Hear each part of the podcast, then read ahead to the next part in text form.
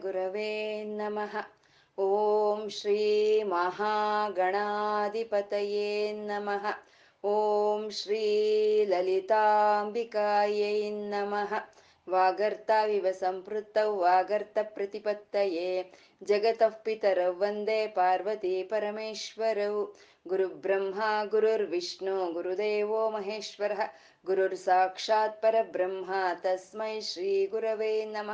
गुरवे सर्वलोकानां विषजे भवरोगिणां गुरवे सर्वविद्यानां दक्षिणामूर्तये नमः ज्ञानानन्दमयं देवं निर्मलस्फटिकाकृतिम् आधारं सर्वविद्यानां हयग्रीवमुपास्महे श्रुतिस्मृतिपुराणानाम् आलयं करुणालयं नमामि भगवत्पादशङ्करं लोकशङ्करम् अज्ञानां जाह्नवीतीर्थं विद्यातीर्थं विवेकिनां सर्वेषां सुखदं तीर्थं भारतीतीर्थमाश्रये सिन्दूरारुणविग्रहां त्रिनयनं माणिक्यमौळिस्फुरा तारानायकशेखरां स्मितमुखीमापीनवक्षोरुहां पाणिभ्यामलिपूर्णरत्नचषकं रक्तोत्पलं बिभ्रतिं सौम्यं रत्नघटस्थरक्तचरणां ಧ್ಯಾಯೇತ್ಪರಮಾಂಬಿಕಾಂ ಅರುಣವರ್ಣದ ಕಾಂತಿಯಿಂದ ಪ್ರಕಾಶಿಸ್ತ ಮೂರು ನೇತ್ರಗಳನ್ನ ಹೊಂದಿದ್ದು ರತ್ನಮಯವಾದಂಥ ಕಿರೀಟವನ್ನ ಧರಿಸಿ ಒಂದು ಕೈಯಲ್ಲಿ ಪದ್ಮವನ್ನ ಒಂದು ಕೈಯಲ್ಲಿ ಅಮೃತ ಭಾಂಡವನ್ನ ಧರಿಸಿ ಮಂದಸ್ಮಿತಳಾದಂಥ ತಾಯಿಯನ್ನ ನಮ್ಮ ಹೃದಯದಲ್ಲಿ ಧ್ಯಾನಿಸ್ತಾ ಅವಳಿಗೊಂದು ನಮಸ್ಕಾರವನ್ನ ತಿಳಿಸ್ಕೊಳ್ಳೋಣ. ವಶಿನ್ಯಾದಿ ವಾಗ್ದೇವತೆಯರು ಮೊಟ್ಟ ಮೊದಲ ಬಾರಿ ಮಣಿದ್ವೀಪದಲ್ಲಿ ಲಲಿತಾ ಸಹಸ್ರನಾಮವನ್ನ ಪಾರಾಯಣ ಮಾಡ್ತಾರೆ. ಅದನ್ನ ಹೈಗ್ರೀವ್ರು ಅಗಸ್ತ್ರಿಗೆ ಹೇಳ್ತಾರೆ. ಅಗಸ್ತ್ರಿಂದ ನಮ್ಮೆಲ್ಲರಿಗೂ ಬಂದು ಸೇರ್ತಾ ಇದೆ. ಅಮ್ಮ ಶ್ರೀಮಾತ, ಶ್ರೀ ಮಹಾರಾಜ್ನಿ ಶ್ರೀಮತ್ ಸಿಂಹಾಸನೇಶ್ವರಿ. ಸೃಷ್ಟಿ ಸ್ಥಿತಿ ಲಯ ಕಾರಿಣಿಯಾದಂಥ ಅಮ್ಮನವರು ಚಿದಗ್ನಿ ಕುಂಡದಲ್ಲಿ ಬಂಡಾಸುರನ ಸಂಹಾರಕ್ಕಾಗಿ ಎದ್ದು ಬರ್ತಾರೆ. ಆಗ ಬಂದಂತ ಅಮ್ಮನವ್ರನ್ನ ವಶಿನ್ಯಾದಿ ವಾಗ್ದೇವತೆಯರು ವರ್ಣನೆ ಮಾಡ್ತಾ ಇದ್ದಾರೆ. ಚಂಪಕಾಶೋಕ ಪುನ್ನಾಗ ಸೌಗಂಧಿಕ ಲಸತ್ಕಚ ಇಂದ ಹಿಡಿದು ಸರ್ವಾರುಣ ಅನವದ್ಯಾಂಗಿ ಸರ್ವಾಭರಣ ಭೂಷಿತವರೆಗೂ ಅಮ್ಮನವರ ರೂಪವನ್ನ ವರ್ಣನೆ ಮಾಡ್ತಾರೆ. ಅಮ್ಮನವರ ಆಭರಣಗಳನ್ನ ವರ್ಣನೆ ಮಾಡ್ತಾರೆ. ಹಾಗೆ ಬಂದಂತ ಅಮ್ಮನವ್ರಿಗೆ ಕಾಮಾಕ್ಷಿ ಅಂತ ಹೆಸರಿಡ್ತಾರೆ. ಆ ಕಾಮಾಕ್ಷಿಗೆ ಕಾಮೇಶ್ವರನ ಜೊತೆ ವಿವಾಹ ಆಗುತ್ತೆ, ಪಟ್ಟಾಭಿಷೇಕ ಆಗುತ್ತೆ. ಹಾಗ್ ಪಟ್ಟಾಭಿಷೇಕ ಆಗಿ ಮಹಾರಾಣಿ ಆದಂತ ಅಮ್ಮನವರು ಬಂಡಾಸುರನ ಸಂಹಾರವನ್ನು ಮಾಡ್ತಾರೆ. ಬಂಡಾಸುರ ವಧೋದ್ಯುಕ್ತ ಶಕ್ತಿ ಸೇನಾ ಸಮನ್ವಿತ ಇಂದ ಹಿಡಿದು ಕಾಮೇಶ್ವರಾಸ್ತ್ರ ನಿರ್ದಗ್ಧಸ ಬಂಡಾಸುರ ಶೂನ್ಯಕವರೆಗೂ ಆ ಬಂಡಾಸುರನ ಒಂದು ಸಂಹಾರದ ಘಟ್ಟವನ್ನು ವರ್ಣನೆ ಮಾಡ್ತಾರೆ. ಅದು ಲೀಲಾ ವೈಭವ ಅಂತ. ಮತ್ತೆ ಅಮ್ಮನವ್ರನ್ನ ಸ್ಥೂಲವಾಗಿ ವರ್ಣನೆ ಮಾಡಿದ್ರು ಅಂತ ಅಂದ್ರೆ ಅಮ್ಮನವರ ಶರೀರ ರಕ್ತ ಮಾಂಸಮಯವಾದಂಥ ಶರೀರ ಅಲ್ಲ. ಅದು ದಿವ್ಯವಾದಂಥ ಶರೀರ. ಮಂತ್ರಮಯವಾದಂಥ ಶರೀರ ಅಂತ ಶ್ರೀಮದ್ ವಾಗ್ಭವ ಕೂಟೈಕ ಸ್ವರೂಪ ಮುಖ ಪಂಕಜ ಅಂತ ಐದು ನಾಮಗಳಲ್ಲಿ ಅಮ್ಮನವರ ಮಂತ್ರ ಸ್ವರೂಪವನ್ನ ವರ್ಣನೆ ಮಾಡ್ತಾರೆ. ಮತ್ತೆ ಅಮ್ಮ ಕುಂಡಲಿನಿಯ ಚೈತನ್ಯ ಸ್ವರೂಪದಲ್ಲಿ ಕುಂಡಲಿನಿ ಹಾಗೆ ಎಲ್ಲಾ ಜೀವಿಗಳಲ್ಲೂ ತಾನು ಮೂಲಾಧಾರದಲ್ಲಿ ಇರ್ತಾಳೆ. ಆ ಕುಂಡಲಿನಿ ಸ್ವರೂಪವನ್ನ ಕುಲಾಮೃತೈಕ ರಸಿಕ ಹಿಡಿದು ಬಿಸತಂತು ತನೀಯಸುವರೆಗೂ ಇರುವಂತ ನಾಮಗಳು ಅಮ್ಮನವರನ್ನ ಒಂದು ಅಮ್ಮನವರನ್ನ ಒಂದು ಕುಂಡಲಿನಿಯ ಸ್ವರೂಪವಾಗಿ ವರ್ಣನೆ ಮಾಡುತ್ತವೆ. ಮತ್ತೆ ಅಮ್ಮನವ್ರನ್ನ ಸ್ಥೂಲವಾಗಿ ವರ್ಣನೆ ಮಾಡಿದ್ರು, ಮಂತ್ರ ಸ್ವರೂಪವನ್ನು ವರ್ಣನೆ ಮಾಡಿದ್ರು, ಕುಂಡಲಿನಿ ಸ್ವರೂಪವನ್ನು ವರ್ಣನೆ ಮಾಡಿದ್ರು ಅಂದ್ರೆ ಇದೆಲ್ಲ ಅಮ್ಮನವರು ತನ್ನ ಒಂದು ಭಕ್ತರನ್ನ ಅನುಗ್ರಹಿಸೋದಕ್ಕೋಸ್ಕರ ತಾನು ತಾಳಿರೋ ಅಂತ ಶರೀರ, ಮಂತ್ರ ಶರೀರವಾಗಬಹುದು ಅಥವಾ ಸ್ಥೂಲ ಶರೀರವಾಗ್ಬೋದು. ಆದ್ರೆ ಅವಳದು ನಿಜವಾದಂತ ಒಂದು ಇದಿದೆ. ಅದೇ ನಾಮ ನಾಮರೂಪರಹಿತವಾದಂಥ ಚೈತನ್ಯ. ಆ ನಾಮ ರೂಪರಹಿತವಾದ ಚೈತನ್ಯವನ್ನ ನಿರ್ಗುಣ ಬ್ರಹ್ಮ ಅಂತ ಹೇಳ್ತಾರೆ. ಅದನ್ನ ನಿರಾಧಾರ ಇಂದ ಹಿಡಿದು ನಿರೀಶ್ವರವರೆಗೂ ಆ ನಿರಾಕಾರ ಚೈತನ್ಯವನ್ನ ವರ್ಣನೆ ಮಾಡಿದ್ರು. ಅದು ಹಿಡ್ಕೊಳ್ಳೋದಕ್ಕೆ ಅತ್ಯಂತ ಕಷ್ಟವಾಗಿರುತ್ತೆ. ಮನೋ ವಾಚಾಮ ಗೋಚರ ಮನಸ್ಸಿಗೆ ತೋಚಲ್ಲ ಅದು ಹೀಗೆ ಅಂತ. ಅಥವಾ ಮಾತಿಗೂ ತಿಳಿಯಲ್ಲ ಅದು ಹೀಗೆ ಅಂತ. ಹಾಗೆ ಮನಸ್ಸಿಗೂ ಮಾತಿಗೂ ಸಿಕ್ದಲೇ ಇರೋಂಥ ಪರತತ್ವವನ್ನ ದುರ್ಗಾ ತತ್ವ ಅಂತ ಹೇಳಿದ್ರು. ಹಾಗಂತ ಅಷ್ಟು ಅಷ್ಟಕ್ಕೆ ದುರ್ಗಮವಾಗಿ ಇರೋಂಥ ತತ್ವವನ್ನ ಹಿಡ್ಕೊಳ್ಳೋದಕ್ಕೆ ನಾವೇ ನಿರಾಶೆ ನಿರಾಶೆ ಪಡೋಂಥ ಕೆಲಸ ಇಲ್ಲ. ಅವಳು ಸರ್ವಶಕ್ತಿಮಯಿ ಸರ್ವಮಂತ್ರ ಸ್ವರೂಪಿಣಿ ಸರ್ವಮಂಗಳ ಸ್ವರೂಪಿಣಿ ಅಂತ ಸರ್ವಶಕ್ತಿಮಯಿ ಸ, ಅಂತ ಮಹಾಮಂತ್ರ ಸ್ವರೂಪಿಣಿ ಅಂತ ಹೇಳಿದ್ರು. ಆ ಮಹಾಮಂತ್ರ ಸ್ವರೂಪಿಣಿನೇ ಆ ಸರ್ವಶಕ್ತಿಮಯಿನೇ ಒಂದು ಜಾಗೃತ್ ಸ್ವಪ್ನ ಸುಷುಪ್ತಿಗಳಲ್ಲೂ ಮತ್ತೆ ಒಂದು ತುರಿಯ ಸ್ಥಿತಿಯಲ್ಲೂ ಆ ಚೈತನ್ಯವೇ ನಮ್ಮಲ್ಲಿ ಒಂದು, ನಮ್ಮ ಶರೀರವನ್ನು ಕಾಯ್ತಾ ಇರುತ್ತೆ ಅಂತ. ಇದು ಉಪಾಸನಾ ಬ್ರಹ್ಮ ಮತ್ತೆ ಉಪನಿಷತ್ ಬ್ರಹ್ಮ ಅಂತ ಹೇಳ್ತಾರೆ. ಉಪಾಸನಾ ಬ್ರಹ್ಮ. ಉಪಾಸನೆ ಮಾಡೋ ಅಂತ ಒಂದು ಕ್ರಮವನ್ನ ನಮಗೆ ಭವಾನಿ ಭಾವನಾ ಗಮ್ಯ ಅನ್ನೋ ಒಂದು ಒಂದು ಮೊದಲಾದಂಥ ನಾಮಗಳಲ್ಲಿ ಹೇಳಿದ್ರು. ಅದು ಯಾಕೆ ಉಪಾಸನೆ ಅಂದ್ರೆ ನಮಗೆ ಧರ್ಮ, ಅರ್ಥ, ಕಾಮಗಳು ಬೇಕು ಅಂತ ಅಂದ್ರೆ ನಾವು ಉಪಾಸನೆ ಮಾಡಬೇಕು. ಜ್ಞಾನ ಬೇಕು, ಮೋಕ್ಷ ಬೇಕು ಅಂತಂದ್ರೆ ಉಪನಿಷತ್ತು ಏನ್ ಹೇಳುತ್ತೋ ಅದನ್ನ ತಿಳ್ಕೊಬೇಕು. ಆ ಉಪನಿಷತ್ತು ಹೇಳೋ ಅಂತ ಪರಬ್ರಹ್ಮ ಚೈತನ್ಯವೇ ನಾವು ಎಚ್ಚರವಾಗಿರ್ಬೇಕಾದ್ರೂ ನಮ್ಮ ಶರೀರದಲ್ಲಿ ನಮ್ಮ ಶರೀರವನ್ನು ಕಾಯ್ತಾ ಇರುತ್ತೆ. ನಾವು ಮಲಗಿ ಸ್ವಪ್ನಾವ, ಸ್ವಪ್ನಾವಸ್ಥೆಯಲ್ಲಿ ಇರಬೇಕಾದ್ರೂ ನಮ್ಮ ಈ ಶರೀರವನ್ನ ಕಾಯ್ತಾ ಇರುತ್ತೆ. ನಾವು ಸುಷೂಪ್ತಿ, ಕನಸೂ ಇಲ್ಲ, ಎಚ್ಚರವೂ ಇಲ್ಲ, ಶರೀರನೂ ವಿಶ್ರಾಂತಿ ಪಡ್ಕೊಂಡಿದೆ. ಮನಸ್ಸು ವಿಶ್ರಾಂತಿ ಪಡ್ಕೊಂಡಿದೆ ಅಂದ್ರೂ ಈ ಶರೀರವನ್ನ ಕಾಯ್ತಾ ಇರುವಂತ ಒಂದು ಪ್ರಾಜ್ಞ ಅನ್ನೋದೊಂದು ಇರುತ್ತೆ. ಹಾಗೆ ಆ ಪ್ರಾಜ್ಞ ರೂಪದಲ್ಲಿ ಈ ಮೂರು ಅವಸ್ಥೆಗಳಲ್ಲೂ ನಮ್ಮನ್ನ ಕಾಯ್ತಾ ಇರುವಂತ ಚೈತನ್ಯ ಈ ಮೂರು ಅವಸ್ಥೆಗಳನ್ನು ನಮ್ಗೆ ತಿಳಿಯಲ್ಲ. ಇದು ತುರಿಯ ಅವಸ್ಥೆ, ಅಂದ್ರೆ ಸಮಾಧಿ ಅವಸ್ಥೆಯಲ್ಲಿ ಈ ಮೂರು ಅವಸ್ಥೆಗಳಲ್ಲಿ ಇರುವಂತ ಚೈತನ್ಯಕ್ಕೆ ಯಾವುದು ಅವಸ್ಥೆ ಇಲ್ಲ ಅಂತ ಸರ್ವಾವಸ್ಥಾ ವಿವರ್ಜಿತ ಅನ್ನೋ ಹಾಗೆ ನಮ್ಗೆ ಅನುಭವಕ್ಕೆ ಬರುತ್ತೆ. ಇದು ಉಪನಿಷತ್ತು ಪ್ರತಿಪಾದನೆ ಮಾಡೋ ಅಂತ ಒಂದು ನಾಮಗಳು ಅದೇ ಚೈತನ್ಯ. ನಾವು ವ್ಯ, ವೈಯಕ್ತಿಕವಾಗಿ ಹೇಳಬೇಕು ಅಂದ್ರೆ ನಮಗ್ ನಾವು ಹೇಳ್ಕೋಬೇಕು ಅಂದ್ರೆ ಜಾಗೃತ್ ಸ್ವಪ್ನ ಸುಷೂಪ್ತಿನ ಸಾಕ್ಷಿಭೂತೈ ನಮೋ ನಮಃ ಅಂತ ಹೇಳ್ತೀವಿ. ಅದನ್ನೇ ಒಂದು ಸಮಿಷ್ಟಿಯಾಗಿ ಹೇಳಬೇಕು ಅಂತಂದ್ರೆ ಆ ಬ್ರಹ್ಮನ ರೂಪದಲ್ಲಿ ಸೃಷ್ಟಿಯನ್ನ ಮಾಡ್ತಾ ಇದ್ದಾಳೆ. ವಿಷ್ಣುವಿನ ರೂಪದಲ್ಲಿ ಸ್ಥಿತಿ ಕಾರ್ಯವನ್ನು ಮಾಡ್ತಾ ಇದ್ದಾಳೆ. ಗೋವಿಂದ, ಗೋಪ್ತಿ, ಗೋವಿಂದ ರೂಪಿಣಿ ಅಂತ. ಸಂಹಾರಿಣಿ ರುದ್ರ ರೂಪ ಆ ರುದ್ರನ ರೂಪದಲ್ಲಿ ಸಂಹಾರವನ್ನು ಮಾಡ್ತಾ ಇದ್ದಾಳೆ. ತಿರೋದಾನ ಅನುಗ್ರಹ ಈ ಪಂಚಕೃತ್ಯಗಳನ್ನು ಆ ತಾಯಿ ಮಾಡ್ತಾ ಇದ್ದಾಳೆ. ಆ ಚೈತನ್ಯವೇ ಈ ಪಂಚಕೃತ್ಯಗಳಲ್ಲೂ ಒಂದು ಒಂದು ಪಂಚಕೃತ್ಯಗಳನ್ನು ಈ ಮಾಡ್ತಾ ಇರುವಂತ ಈ ಚೈತನ್ಯ ಇದು ಒಂದೇ ಅಂತ ಹೇಳೋವಂಥದ್ದೇ ಉಪನಿಷ, ಉಪನಿಷತ್ ನಾಮಗಳು ಅಂತ ಹೇಳೋದು. ಮತ್ತೆ ಇಂಥ ಅಮ್ಮನವ್ರನ್ನ ಉಪಾಸನೆ ಮಾಡ್ಬೇಕು ಅಲ್ವಾ? ಎಲ್ಲ ತಾನೇ ಆಗಿದ್ದಾಳೆ. ಎಲ್ಲವೂ ತನ್ನಿಂದಾನೇ ನಡೀತಾ ಇದೆ ಅಂತಂದ್ರೆ ಇಂಥ ಅಮ್ಮನವ್ರನ್ನ ಉಪಾಸನೆ ಮಾಡಬೇಕು ಅಂದ್ರೆ ಆ ರೀತಿ ಉಪಾಸನೆ ಮಾಡ್ದೋ ಅಂತವ್ರು ಸಹಸ್ರಾರು. ಅಂದ್ರೆ ಅನಂತವಾಗಿ ಎಲ್ಲಾ ಜೀವಿಗಳು ಅಮ್ಮನವರ ಉಪಾಸನೆ ಮಾಡ್ತಾ ಇದ್ದಾರೆ. ಆದ್ರೆ ಅದರಲ್ಲಿ ಹನ್ನೆರಡು ಜನ ಉಪಾಸಕರು. ಶ್ರೀವಿದ್ಯಾದಿ ಉಪಾಸಕರು ಅಂತ ಹೇಳ್ತೀವಿ ನಾವು. ಅವರು ಸೂರ್ಯ, ಚಂದ್ರ, ಮನು, ಅಗ್ನಿ, ಕುಬೇರ ಮುಂತಾದಂಥವ್ರು ಹನ್ನೆರಡು ಜನ. ಅವರು ಉಪಾಸನೆ ಮಾಡ್ತಾ ಆ ಶ್ರೀವಿದ್ಯೆಯನ್ನ ಅವರು ಪ್ರಚಾರಗೊಳಿಸಿದಂಥವ್ರು ಆ ಪ್ರಚಾರಗೊಳಿಸಿದಂಥ ಹನ್ನೆರಡು ಜನ ಉಪಾಸಕರ ಹೆಸರನ್ನ ಅಲ್ಲಲ್ಲಿ ಹೇಳ್ಕೊಂಡು ಬರ್ತಾ ಇದ್ದಾರೆ ಮನುವಿದ್ಯಾ ಅಂತಂದ್ರು, ಚಂದ್ರವಿದ್ಯಾ ಅಂತಂದ್ರು, ಇವಾಗ ಭಾನುಮಂಡಲ ಮಧ್ಯಸ್ಥ ಅಂತ ಇದ್ದಾರೆ ಅಂದ್ರೆ ಭಾನುವಿದ್ಯೆ, ಭಾನುಮಂಡಲ ಮಧ್ಯಸ್ಥ ಇಂದ ಹಿಡಿದು ಪುಣ್ಯ ಪುಣ್ಯ ಫಲಪ್ರದವರೆಗೂ ಭಾನುವಿದ್ಯೆ ಅಂತ ಹೇಳ್ತಾರೆ. ಅಲ್ಲಿ ಚಂದ್ರನಲ್ಲಿ ಅಮ್ಮನವ್ರನ್ನ ನಾವು ಉಪಾಸನೆ ಮಾಡಿದ್ವಿ. ಇವಾಗ ಸೂರ್ಯನಲ್ಲಿ ಯಾವ ರೀತಿ ಉಪಾಸನೆ ಮಾಡಬೇಕು ಅಂತ ಹೇಳ್ತಾ ಇದ್ದಾರೆ. ಅಂದ್ರೆ ಚಂದ್ರನು ಅವಳೆ, ಸೂರ್ಯನು ಅವಳೆ, ರಾತ್ರಿನೂ ಅವಳೆ, ಹಗಲುನು ಆ ತಾಯಿನೇ. ಸೂರ್ಯನ ರೂಪದಲ್ಲಿ ಹಗಲನ್ನು ತರ್ತಾ ಇದ್ದಾಳೆ. ಈ ಪ್ರಾಣಿ ಪ್ರಕೃತಿಯನ್ನ ಪ್ರಚೋದನೆ ಮಾಡ್ತಾ ಇದ್ದಾಳೆ. ಆ ರಾತ್ರಿ ಚಂದ್ರನ ರೂಪದಲ್ಲಿ ರಾತ್ರಿಯನ್ನ ತರ್ತಾ ಇದ್ದಾಳೆ. ಬೆಳಗ್ಗೆ ಎಲ್ಲ ಕೆಲಸ ಮಾಡಿ ಸೋತೋಗಿರೋ ಅಂತ ಪ್ರಾಣಿ ಪ್ರಕೃತಿಗೆ ವಿರಾಮವನ್ನು ಕೊಡ್ತಾ ಇದ್ದಾಳೆ. ಅವಳು ಪ್ರ, ಒಂದು ಸೂರ್ಯನ ರೂಪದಲ್ಲಿ ಬಂದು ಸೃಷ್ಟಿಯನ್ನ ಪ್ರಚೋದನೆ ಮಾಡಿದಾಗ ಅವಳು ರಾಮ.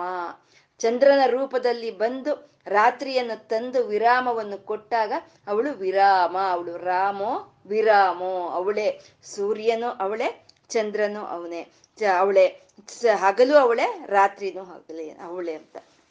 ಚಂದ್ರನಲ್ಲಿ ನಾವು ಯಾವ ರೀತಿ ಅಮ್ಮನವ್ರನ್ನ ಕಾಣಬೇಕು ಅನ್ನೋದು ಹೇಳಿದ್ರು. ಚಾರು ರೂಪ ಚಾರುಹಾಸ ಚಾರು ಚಂದ್ರ, ಕಳಾದರ ಅನ್ನೋ ಹಾಗೆ. ಚಾರು ರೂಪ ಅಂದ್ರೆ ಮನೋಹರವಾದಂಥ ರೂಪ.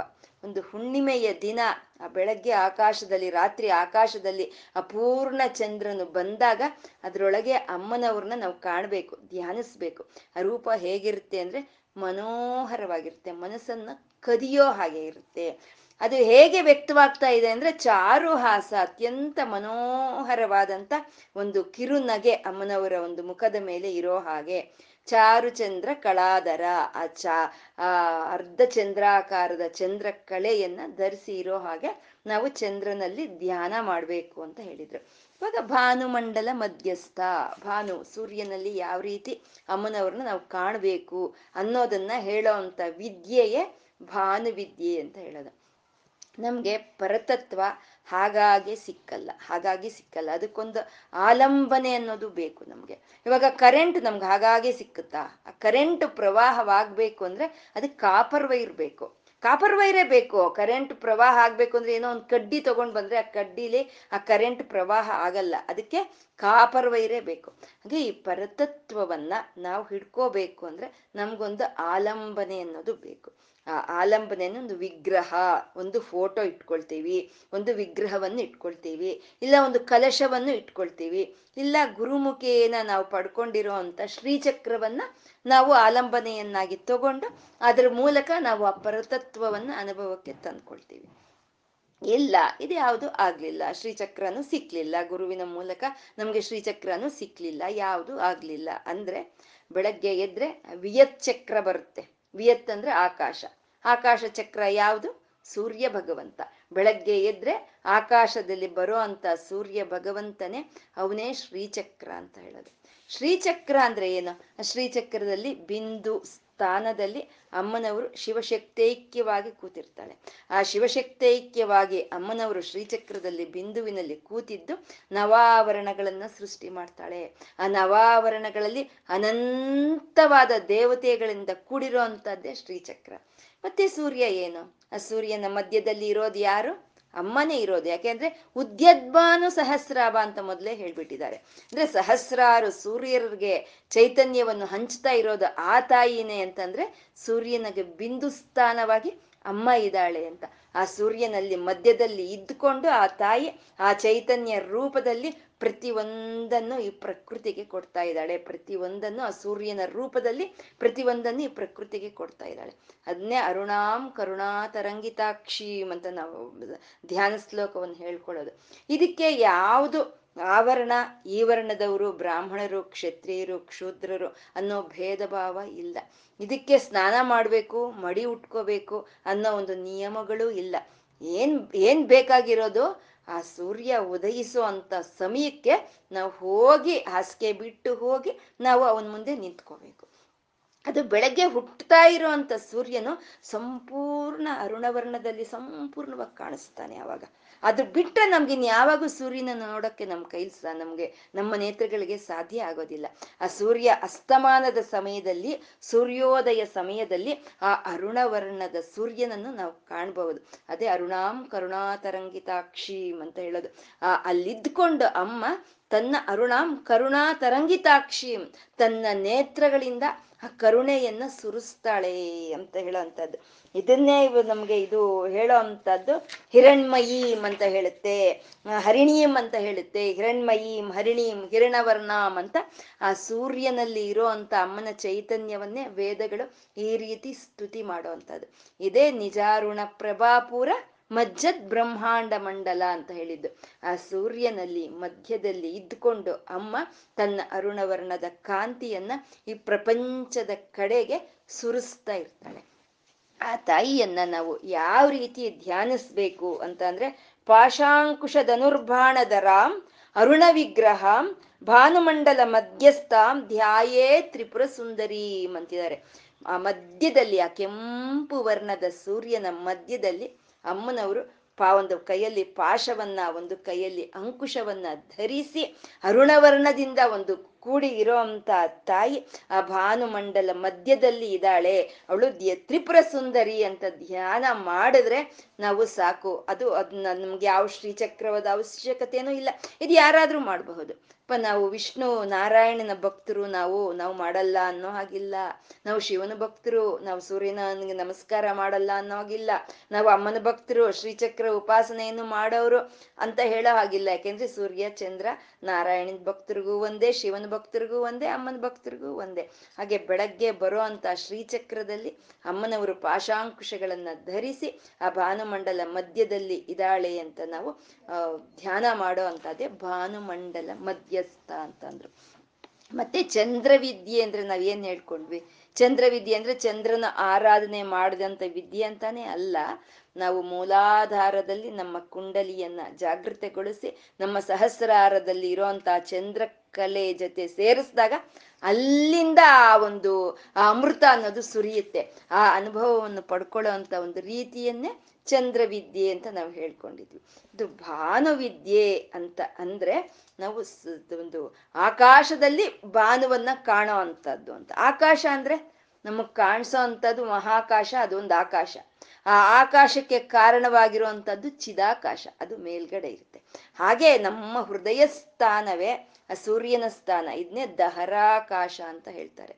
ನಾವು ಹೃದಯದಲ್ಲಿ ಆ ಸೂರ್ಯನ ಬಿಂಬವನ್ನ ನಾವು ಧ್ಯಾನಿಸ್ಕೊಳ್ತಾ ಆ ಬಿಂಬದ ಒಳಗೆ ಅಮ್ಮನವ್ರನ್ನ ಪಾಶಾಂಕುಶಗಳನ್ನ ಧರಿಸಿ ಪದ್ಮಾಸನವನ್ನು ಹಾಕಿ ಕೂತಿರೋ ಹಾಗೆ ನಾವು ಧ್ಯಾನ ಮಾಡೋ ಅಂತ ಒಂದು ಪದ್ಧತಿಯನ್ನೇ ಭಾನು ಭಾನುವಿದ್ಯೆ ಅಂತ ಹೇಳ್ತಾರೆ. ಇದು ಇದು ದಹರಾಕಾಶ ದಹರವಿದ್ಯೆ ಅಂತ ಹೇಳ್ತಾರೆ. ಆಕಾಶಗಳು ಮೂರು ದಹರವಿದ್ಯೆ ಆಕಾಶ, ನಾವು ಹೃದಯದಲ್ಲಿ ಧ್ಯಾನಿಸೋ ಅಂತದ್ದು ದಹರವಿದ್ಯೆ ನಾವು ಆಜ್ಞಾಚಕ್ರದಲ್ಲಿ ನಾವು ಧ್ಯಾನಿಸೋ ಅಂತದನ್ನ ಚಿದ್ ಆಕಾಶ ಅಂತ ಹೇಳ್ತಾರೆ. ಸಹಸ್ರಾರದಲ್ಲಿ ನಾವು ಆ ಅನುಭವವನ್ನು ಪಡ್ಕೊಳ್ಳೋ ಅಂತದನ್ನ ಚಿದಾಕಾಶ ಅಂತ ಹೇಳ್ತಾರೆ. ಯಾವ ಒಂದು ದೇವತೆಯ ಒಂದು ಆರಾಧನೆ ಇಲ್ಲಾದ್ರೂ ಈ ಮೂರು ಧ್ಯಾನ ಕೇಂದ್ರಗಳನ್ನು ಇರುತ್ತೆ.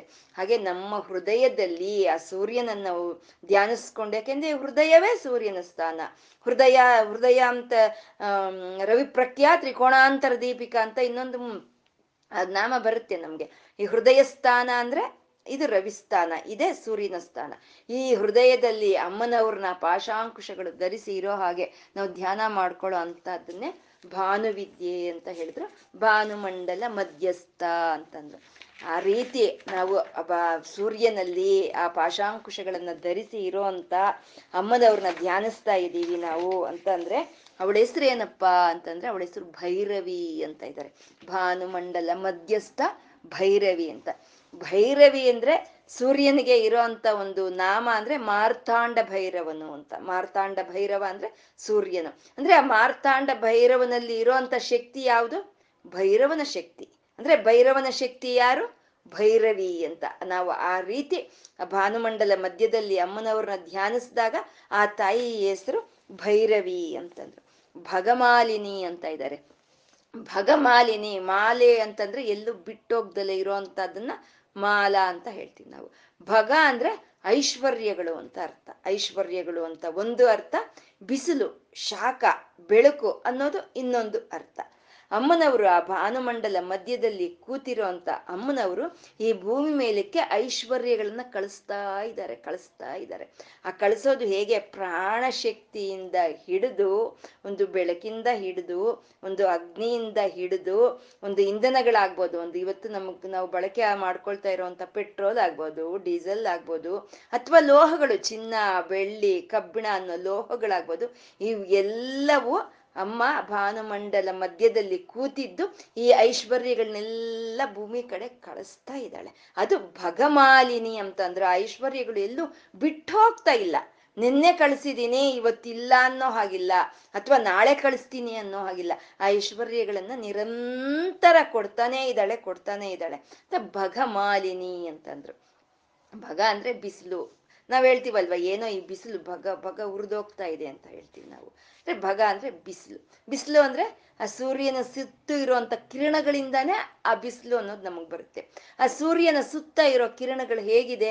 ಬಿಟ್ಟು ಹೋಗಿದೆಯಾ ಎಲ್ಲಾದ್ರೂ? ಸುತ್ತು ಮುನ್ನೂರ ಅರವತ್ತು ಡಿಗ್ರಿಗಳು ಸುತ್ತು ಇದೆ. ಅದನ್ನೇ ಮಾಲಾ ಅಂತ ಹೇಳಿದ್ರು. ಭಗಮಾಲ ಅಂತಂದ್ರೆ ಆ ಕಿರಣಗಳನ್ನೆಲ್ಲ ಮಾಲೆಯನ್ನೇ ಹಾಗೆ ಹಾಕೊಂಡಿರುವಂತ ಸೂರ್ಯನಿಗೆ ಕಿರಣಮಾಲಿ ಅಂತಾನು ವೇದಗಳು ಹೇಳೋ ಅಂತದ್ದು ಆ ರೀತಿ ಕಿರಣಗಳನ್ನೆಲ್ಲ ಮಾಲೆಯನ್ನಾಗಿ ಹಾಕೊಂಡು ಕೂತಿರೋ ಅಂತ ಅಮ್ಮ ಭಗಮಾಲಿನಿ ಅಂತಂದ್ರು. ಮತ್ತೆ ಭಗಮಾಲಿನಿ, ಭಗ ಅಂತಂದ್ರೆ ದ್ವಾದಶ ಆದಿತ್ಯರು ಅಂತಾರೆ. ಅಂದ್ರೆ ಸೂರ್ಯರು, ಹನ್ನೆರಡು ಜನ ಸೂರ್ಯರು. ಒಂದೊಂದು ತಿಂಗಳಿಗೂ ಒಬ್ಬೊಬ್ಬ ಸೂರ್ಯನ ಅಧಿದೇವತೆಯಾಗಿರ್ತಾರೆ. ಆ ಹನ್ನೆರಡು ಸೂರ್ಯಗಳ, ಹನ್ನೆರಡು ಆದಿತ್ಯರ ಹೆಸರು ಅಂತಂದ್ರೆ ಇಂದ್ರ, ಧಾತ, ಪರ್ಜನ್ಯ, ತ್ವಷ್ಟ, ಪೋಷ, ಆರ್ಯ, ಭಗ ವಿವಸ್ವತ, ವಿಷ್ಣು, ಅಂಶುಮಂತ, ವರುಣ ಮಿತ್ರ, ಈ ಹನ್ನೆರಡು ಜನ ಈ ದ್ವಾದಶ ಆದಿತ್ಯರು. ಈ ಮಾಘ ಮಾಸದಲ್ಲಿ ಈ ದ್ವಾದಶ ಆದಿತ್ಯರ ಹೆಸರು ಹೇಳ್ಕೊಂಡ್ರೆ ಸಾಕು. ನಮ್ಗೆ ಒಂದು ಅತ್ಯಂತ ಬೇಕಾಗಿರುವಂತ ಐಶ್ವರ್ಯಗಳು ಇಹಲೋಕಕ್ಕೂ ಪರಲೋಕಕ್ಕೆ ಬೇಕಾಗಿರುವಂತ ಜ್ಞಾನವು, ಮೋಕ್ಷವು ನಮಗೆ ಸಿಕ್ಕುತ್ತೆ. ಹಂಗೆ ಈ ಹನ್ನೆರಡು ಆದಿತ್ಯರಲ್ಲಿ ಭಗ ಅನ್ನೋ ಹೆಸರಿದೆ. ಹೇಗೆ ಭಗ ಮಾಲಿನಿ ಅಂತಂದ್ರೆ ಒಂದು ಹೇಳಿದ್ರೆ ಎಲ್ಲ ಹೇಳ್ದಾಗೆ ಅಲ್ವಾ? ಎ ಬಿ ಸಿ ಡಿ ಹೇಳು ಅಂತಂದ್ರೆ ಎ ಟು ಝೆಡ್ ಎಲ್ಲ ಹೇಳು ಅಂತಾಗೆ ಅಲ್ವಾ ಭಗಮಾಲಿನಿ ಅಂದ್ರೆ ಭಗ ಹೇಳಿದ್ರು ಅಂದ್ರೆ ಹನ್ನೆರಡು ಜನ ಸೂರ್ಯರನ್ನ ಹೇಳಿದ್ರು ಅಂತ. ಈ ಹನ್ನೆರಡು ಜನ ಸೂರ್ಯರನ್ನ ಮಾಲೆಯನ್ನಾಗಿ ಹಾಕೊಂಡು ಆ ಭಾನುಮಂಡಲ ಮಧ್ಯದಲ್ಲಿ ಆ ಭೈರವಿ ಕೂತಿದ್ದಾಳೆ ಅಂತ ಭಾನುಮಂಡಲ ಮಧ್ಯಸ್ಥ ಭೈರವಿ ಭಗಮಾಲಿನಿ ಅಂತಂದ್ರು.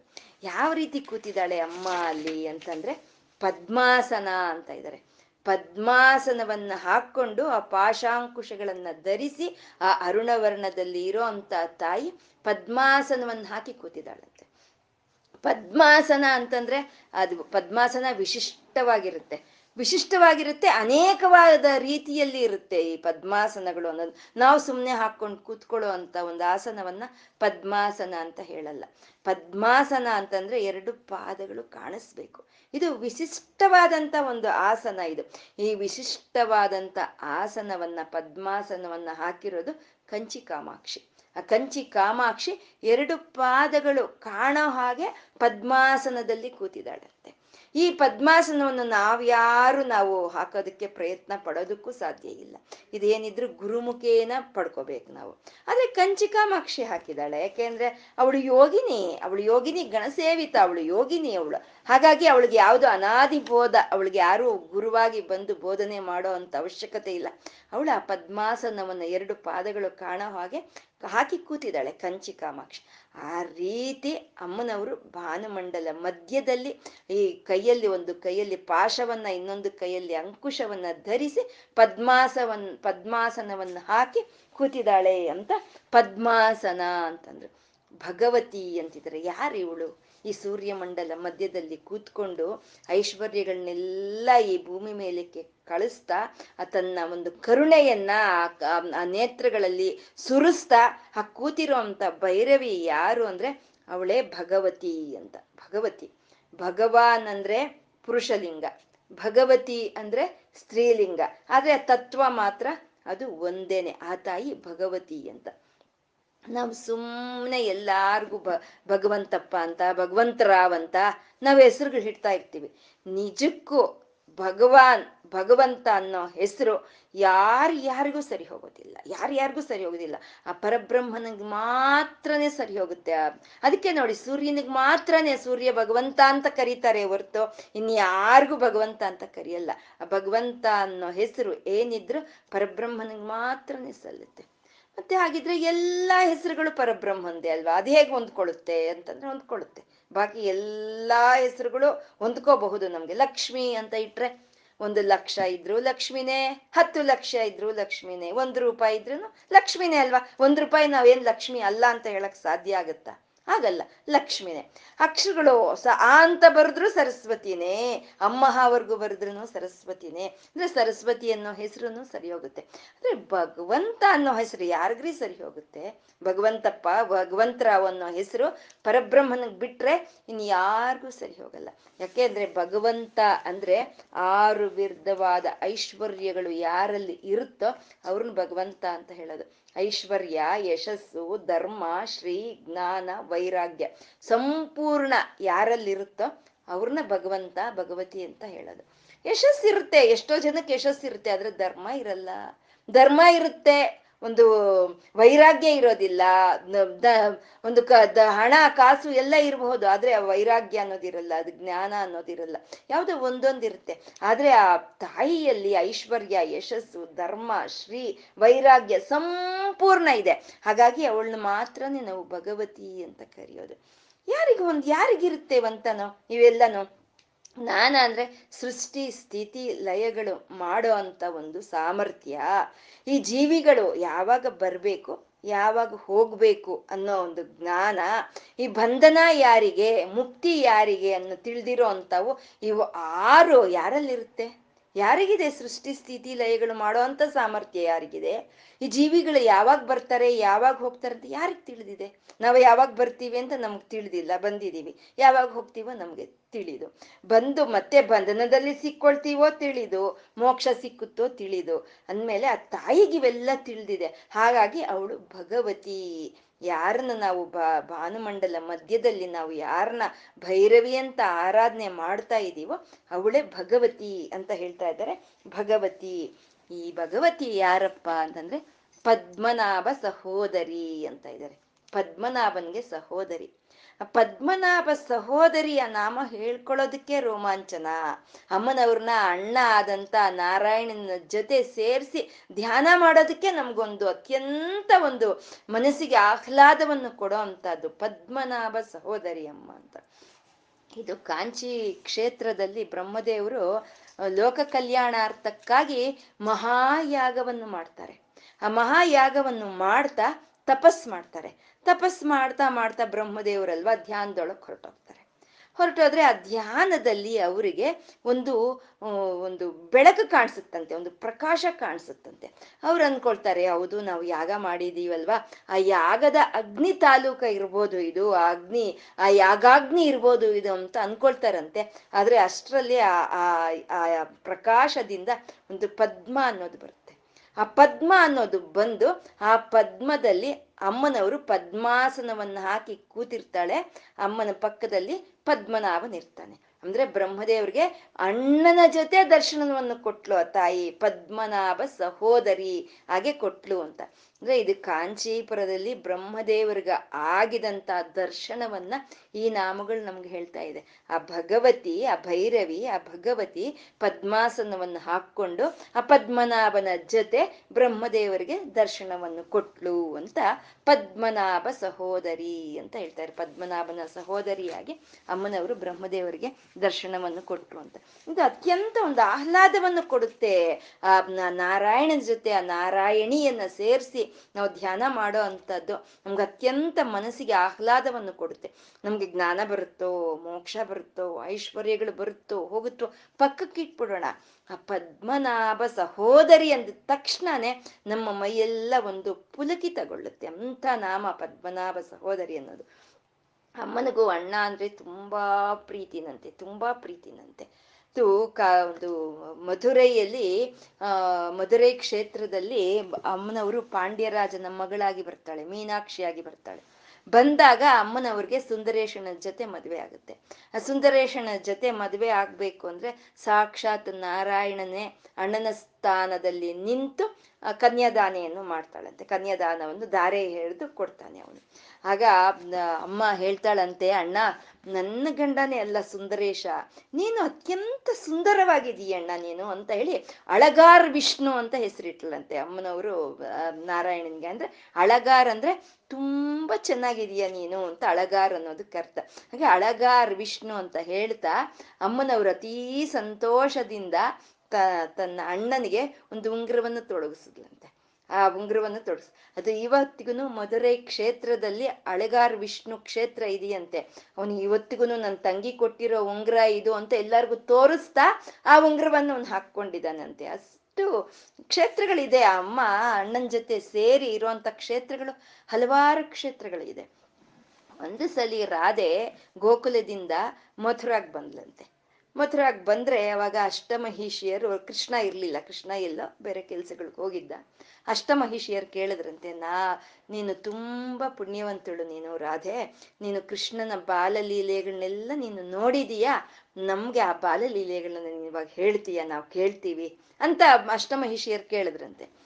ಹೇಳು ಅಂತ ಕೇಳಿದ್ರೆ ಸುಮ್ಮನೆ ಇರ್ತಾಳ ರಾಧಾ. ಹೇಳಕ್ ಶುರು ಮಾಡಿದ್ಲಂತೆ ಬಾಲಲೀಲೆಗಳನ್ನೆಲ್ಲ ಹೇಳಕ್ ಶುರು ಮಾಡಿದ್ಲಂತೆ. ಹೇಳ್ತಾ ಹೇಳ್ತಾ ಹೇಳ್ತಾ ರಾಧೆ ಮೈ ಮರ್ತೋದ್ಲು ಕೇಳ್ತಾ ಕೇಳ್ತಾ ಕೇಳ್ತಾ ಆ ಕೃಷ್ಣನ ಅಷ್ಟಮಹಿಷಿಗಳು ಮೈ ಮರ್ತೋದ್ರಂತೆ ಸರಿ, ಎಲ್ಲೋ ಹೋಗಿದ್ದಂತ ಕೃಷ್ಣ, ಸುಭದ್ರ, ಬಲರಾಮರು ಮೂರು ಜನ ಬಂದ್ರಂತೆ. ಬಾಗಿಲಿಗೆ ಬರೋ ಅಷ್ಟೊತ್ತಿಗೆ ರಾಧೆಯ ಗಂಟ್ಲು ಕೇಳಿಸ್ತಾ ಇದೆ. ಏನ್ ಹೇಳ್ತಾ ಇದ್ದಾಳೋ ಕೇಳೋಣ ಅಂತ ಅಲ್ಲೇ ನಿಂತ್ಕೊಂಡ್ರಂತೆ. ಮೂರು ಜನ ಅಲ್ಲೇ ನಿಂತ್ಕೊಂಡು ಕೇಳಿಸ್ಕೊಳ್ತಾ ಕೇಳಿಸ್ಕೊಳ್ತಾ ಅವರು ಮೈ ಮರ್ತೋಗ್ಬಿಟ್ರಂತೆ ಸ್ವಲ್ಪ ಹೊತ್ತಿಗೆ ನಾರದ್ರು ಬಂದ್ರಂತೆ. ನಾರದ್ರು ಬಂದು ನಾರದ ಅಷ್ಟಮಹಿಷಿಯರು ಮೈ ಮರ್ತೋಗಿದ್ದಾರೆ. ರಾಧೆ ಮೈ ಮರ್ತೋಗಿದ್ದಾಳೆ. ಕೃಷ್ಣನ ಸಮೇತವಾಗಿ ಸುಭದ್ರೆ, ಬಲರಾಮರು, ಅವರು ಮೈ ಮರ್ತೋಗಿದ್ದಾರೆ. ನಾರದರು, ಅವ್ರ ಮೂರ್ ಜನನ್ನ ಬಲರಾಮ, ಸುಭದ್ರ ಜೊತೆ ಇರೆ ಕೃಷ್ಣನನ್ನ ನೋಡ್ತಾ ಅವ್ರು ಮೈ ಮರ್ತೋದ್ರಂತೆ ನಾರದರು. ಸರಿ, ಮೊದ್ಲು ಕೃಷ್ಣನೇ ಎಚ್ಚೆತ್ಕೊಂಡು ನಾರದ್ರ ನೋಡಿ ನಮಸ್ಕಾರ ಮಾಡ್ತಾ, ಎಷ್ಟೊತ್ತಾಯ್ತು ತಾವು ಬಂದು? ಅಂತ ಕೇಳಿದ್ರೆ, ತುಂಬಾ ಹೊತ್ತಾಯ್ತು. ನೀವು ಹೀಗೆ ಬಲರಾಮ ಅಣ್ಣನ ಜೊತೆ ತಂಗಿ ಸುಭದ್ರೆ ಜೊತೆ ನಿಂತಿದ್ರೆ ಅತ್ಯಂತ ಮನೋಹರವಾಗಿದೆ. ನಾನು ಮೈ ಮರೆತು ನಿಂತಿದ್ದೀನಿ. ನೀವು ಈ ರೀತಿ ತಂಗಿ ಜೊತೆ, ಅಣ್ಣನ ಜೊತೆ ಇದ್ರೆ ಎಷ್ಟು ಚೆನ್ನಾಗಿರುತ್ತೆ. ಅಂತ ನಾರದ್ರು ಕೇಳಿದ್ರಂತೆ. ಅದಕ್ಕೆ ಕೃಷ್ಣ ಆಗ್ಲಿ, ನಿಮ್ಮ ಬೈಕೇನು ನೆರವೇರುತ್ತೆ ಕಲಿಯುಗದಲ್ಲಿ, ಪುರಿ ಜಗನ್ನಾಥದಲ್ಲಿ ಬಲರಾಮ ಸುಭದ್ರೆಯ ಜೊತೆಯಲ್ಲಿ ನಾನು ನೆಲೆ ಊರ್ತೀನಿ ಅಂತ ಕೃಷ್ಣ ನಾರದ್ರಿಗೆ ಮಾತು ಕೊಟ್ಟಿರುತ್ತೆ ಇವತ್ತು ಪುರಿ ಜಗನ್ನಾಥನ ಕ್ಷೇತ್ರದಲ್ಲಿ ಕೃಷ್ಣ ಸುಭದ್ರೆ ಮತ್ತೆ ಬಲರಾಮನ ಜೊತೆ ನೆಲೆ ಊರಿ ಇರೋ ಅಂಥದ್ದು ಹಾಗೆ ಅಣ್ಣನ ಜೊತೆ ಅದ್ ಸೇರಿ ಇರೋಂಥ ಅಮ್ಮ ಸೇರಿ ಇರುವಂತ ಕ್ಷೇತ್ರಗಳು ಹಲವಾರು, ಆ ಪದ್ಮನಾಭ ಸಹೋದರಿ ಅನ್ನೋ ಒಂದು ಒಂದು ನಾಮ ಅತ್ಯಂತ ಒಂದು ಮನಸ್ಸಿಗೆ ಆಹ್ಲಾದವನ್ನು ಕೊಡುವಂಥದ್ದು ಸಹೋದರ, ಸಹೋದರಿ ಅಂತ ಯಾಕೆ ಹೇಳ್ತಾರೆ ಅಂದ್ರೆ ಒಂದೇ ಗುಣ ಇರೋ ಅಂಥವ್ರನ್ನ ಸಹೋದರ, ಸಹೋದರಿ ಅಂತ ಹೇಳ್ತಾರೆ. ಇವಾಗ ನಾವು ನಿನ್ ತಂಗಿನೇ ಅವಳು ನಿನ್ನ ಅಕ್ಕನೇ ಅವಳು ಅಂತ ಹೇಳ್ತಾ ಇರ್ತೀವಿ. ಯಾಕೆ? ಒಂದೇ ಗುಣ ಇದ್ರೆ, ಒಂದೇ ಮನಸ್ತತ್ವ ಇದ್ರೆ, ಅಯ್ಯೋ ನಿನ್ನ ಅಕ್ಕನೇ ಬಿಡು ಅಥವಾ ನಿನ್ನ ತಂಗಿನೇ ಬಿಡು ಅಂತ ನಾವು ಹೇಳ್ತಾ ಇರ್ತೀವಲ್ವ? ಹಾಗೆ ಒಂದೇ ಗುಣ ಇರೋ ಅಂಥವ್ರನ್ನ ಸಹೋದರ, ಸಹೋದರಿ. ಬೇಕಾದ್ರೆ ನಾವು ಅವಳಿ ಜವಳಿ ಅಂತಾನು ಹೇಳ್ಬೋದಂತೆ.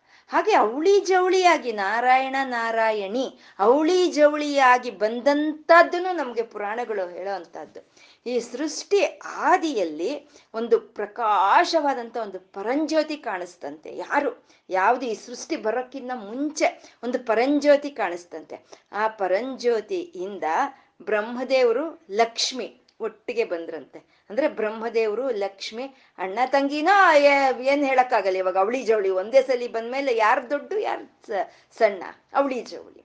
ಹಾಗೆ ನಾರಾಯಣ, ನಾರಾಯಣಿ ಜೊತೆಲೆ ಬಂದ್ರಂತೆ. ಮತ್ತೆ ಶಿವ, ಸರಸ್ವತಿ, ಅವರು ಮೂರು ಜನ ಜೊತೆಯಲ್ಲಿ ಬಂದ್ರಂತೆ. ಅದಕ್ಕೆ ಸರಸ್ವತಿ ಸಹಸ್ರನಾಮದಲ್ಲಿ ಶಿವಾನುಜಾಯೇ ನಮಃ ಅಂತ ಇದೆ. ಅಂದ್ರೆ ಶಿವನಿಗೆ ತಂಗಿಯಾಗಿ ಸರಸ್ವತಿ ಬಂದ್ಲು ಅಂತ. ಈ ಸೃಷ್ಟಿ ಮಾಡೋವಾಗ ಬ್ರಹ್ಮದೇವರಿಗೆ ಜ್ಞಾನ ಬೇಕು. ಯಾಕೆಂದ್ರೆ ಸೃಷ್ಟಿ ಹೇಗ್ ಮಾಡ್ಬೇಕು ಅನ್ನೋದು ತಿಳಿಬೇಕಲ್ವಾ? ಅಂದ್ರೆ ಅದಕ್ಕೆ ಅತ್ಯಂತ ಜ್ಞಾನ ಬೇಕು.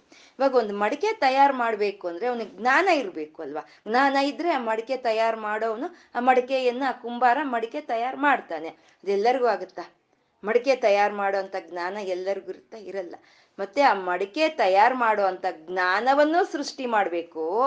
ಮಡಿಕೆ ತಯಾರು ಮಾಡೋವನ್ನೂ ಸೃಷ್ಟಿ ಮಾಡಬೇಕು. ಈ ಪ್ರಪಂಚವನ್ನೆಲ್ಲ ಸೃಷ್ಟಿ ಮಾಡಬೇಕು ಅಂದ್ರೆ ಬ್ರಹ್ಮದೇವ್ರಿಗೆ ಇನ್ನೆಷ್ಟು ಜ್ಞಾನ ಇರಬೇಕು?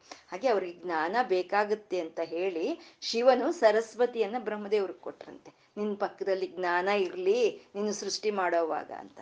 ಸರಿ, ಸೃಷ್ಟಿ ಮಾಡಿದ ಈ ಪ್ರಪಂಚವನ್ನೆಲ್ಲ ಸ್ಥಿತಿ ಕಾರ್ಯ ಮಾಡಬೇಕು. ಸ್ಥಿತಿ ಕಾರ್ಯ ಅಂತಂದ್ರೆ ಪೋಷಣೆ ಮಾಡೋ ಅಂಥದ್ದು ಪೋಷಣೆ ಮಾಡಬೇಕು ಅಂದ್ರೆ ಐಶ್ವರ್ಯಗಳು ಬೇಕಲ್ವಾ? ಇವಾಗ ತಂದೆ ಮನೆಯನ್ನ ಸಾಕ್ತಾ ಇದ್ದಾನೆ, ಪೋಷಣೆ ಮಾಡ್ತಾ ಇದ್ದಾನೆ ಅಂದ್ರೆ ರಿಸೋರ್ಸ್ ಬೇಕಲ್ವಾ ಅವನಿಗೆ? ಆ ಇನ್ಕಮ್ ರಿಸೋರ್ಸ್ ಬೇಕಲ್ವಾ? ಹಾಗೆ ಈ ವಿಷ್ಣು ಈ ಪ್ರಪಂಚವನ್ನೆಲ್ಲ ಸ್ಥಿತಿ ಕಾರ್ಯ ಮಾಡಬೇಕು ಅಂತ ಹೇಳಿ ಐಶ್ವರ್ಯ ದೇವತೆ ಆದ ಲಕ್ಷ್ಮಿಯನ್ನ ವಿಷ್ಣುವನಿಗೆ ಕೊಟ್ಟನಂತೆ ಬ್ರಹ್ಮದೇವರು. ಮತ್ತೆ ಲಯ ಕಾರ್ಯ ಮಾಡಬೇಕು ಅಂತಂದ್ರೆ ಅದಕ್ಕೆ ಜ್ಞಾನ ಇರಬೇಕು, ಶಕ್ತಿನೂ ಇರಬೇಕು, ಅತ್ಯಂತ ಜ್ಞಾನ ಇರಬೇಕು, ಅತ್ಯಂತ ಶಕ್ತಿ ಇರಬೇಕು.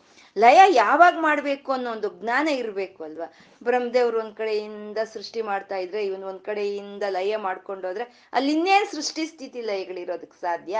ಯಾವ ಸಮಯಕ್ಕೆ ಲಯ ಮಾಡಬೇಕು?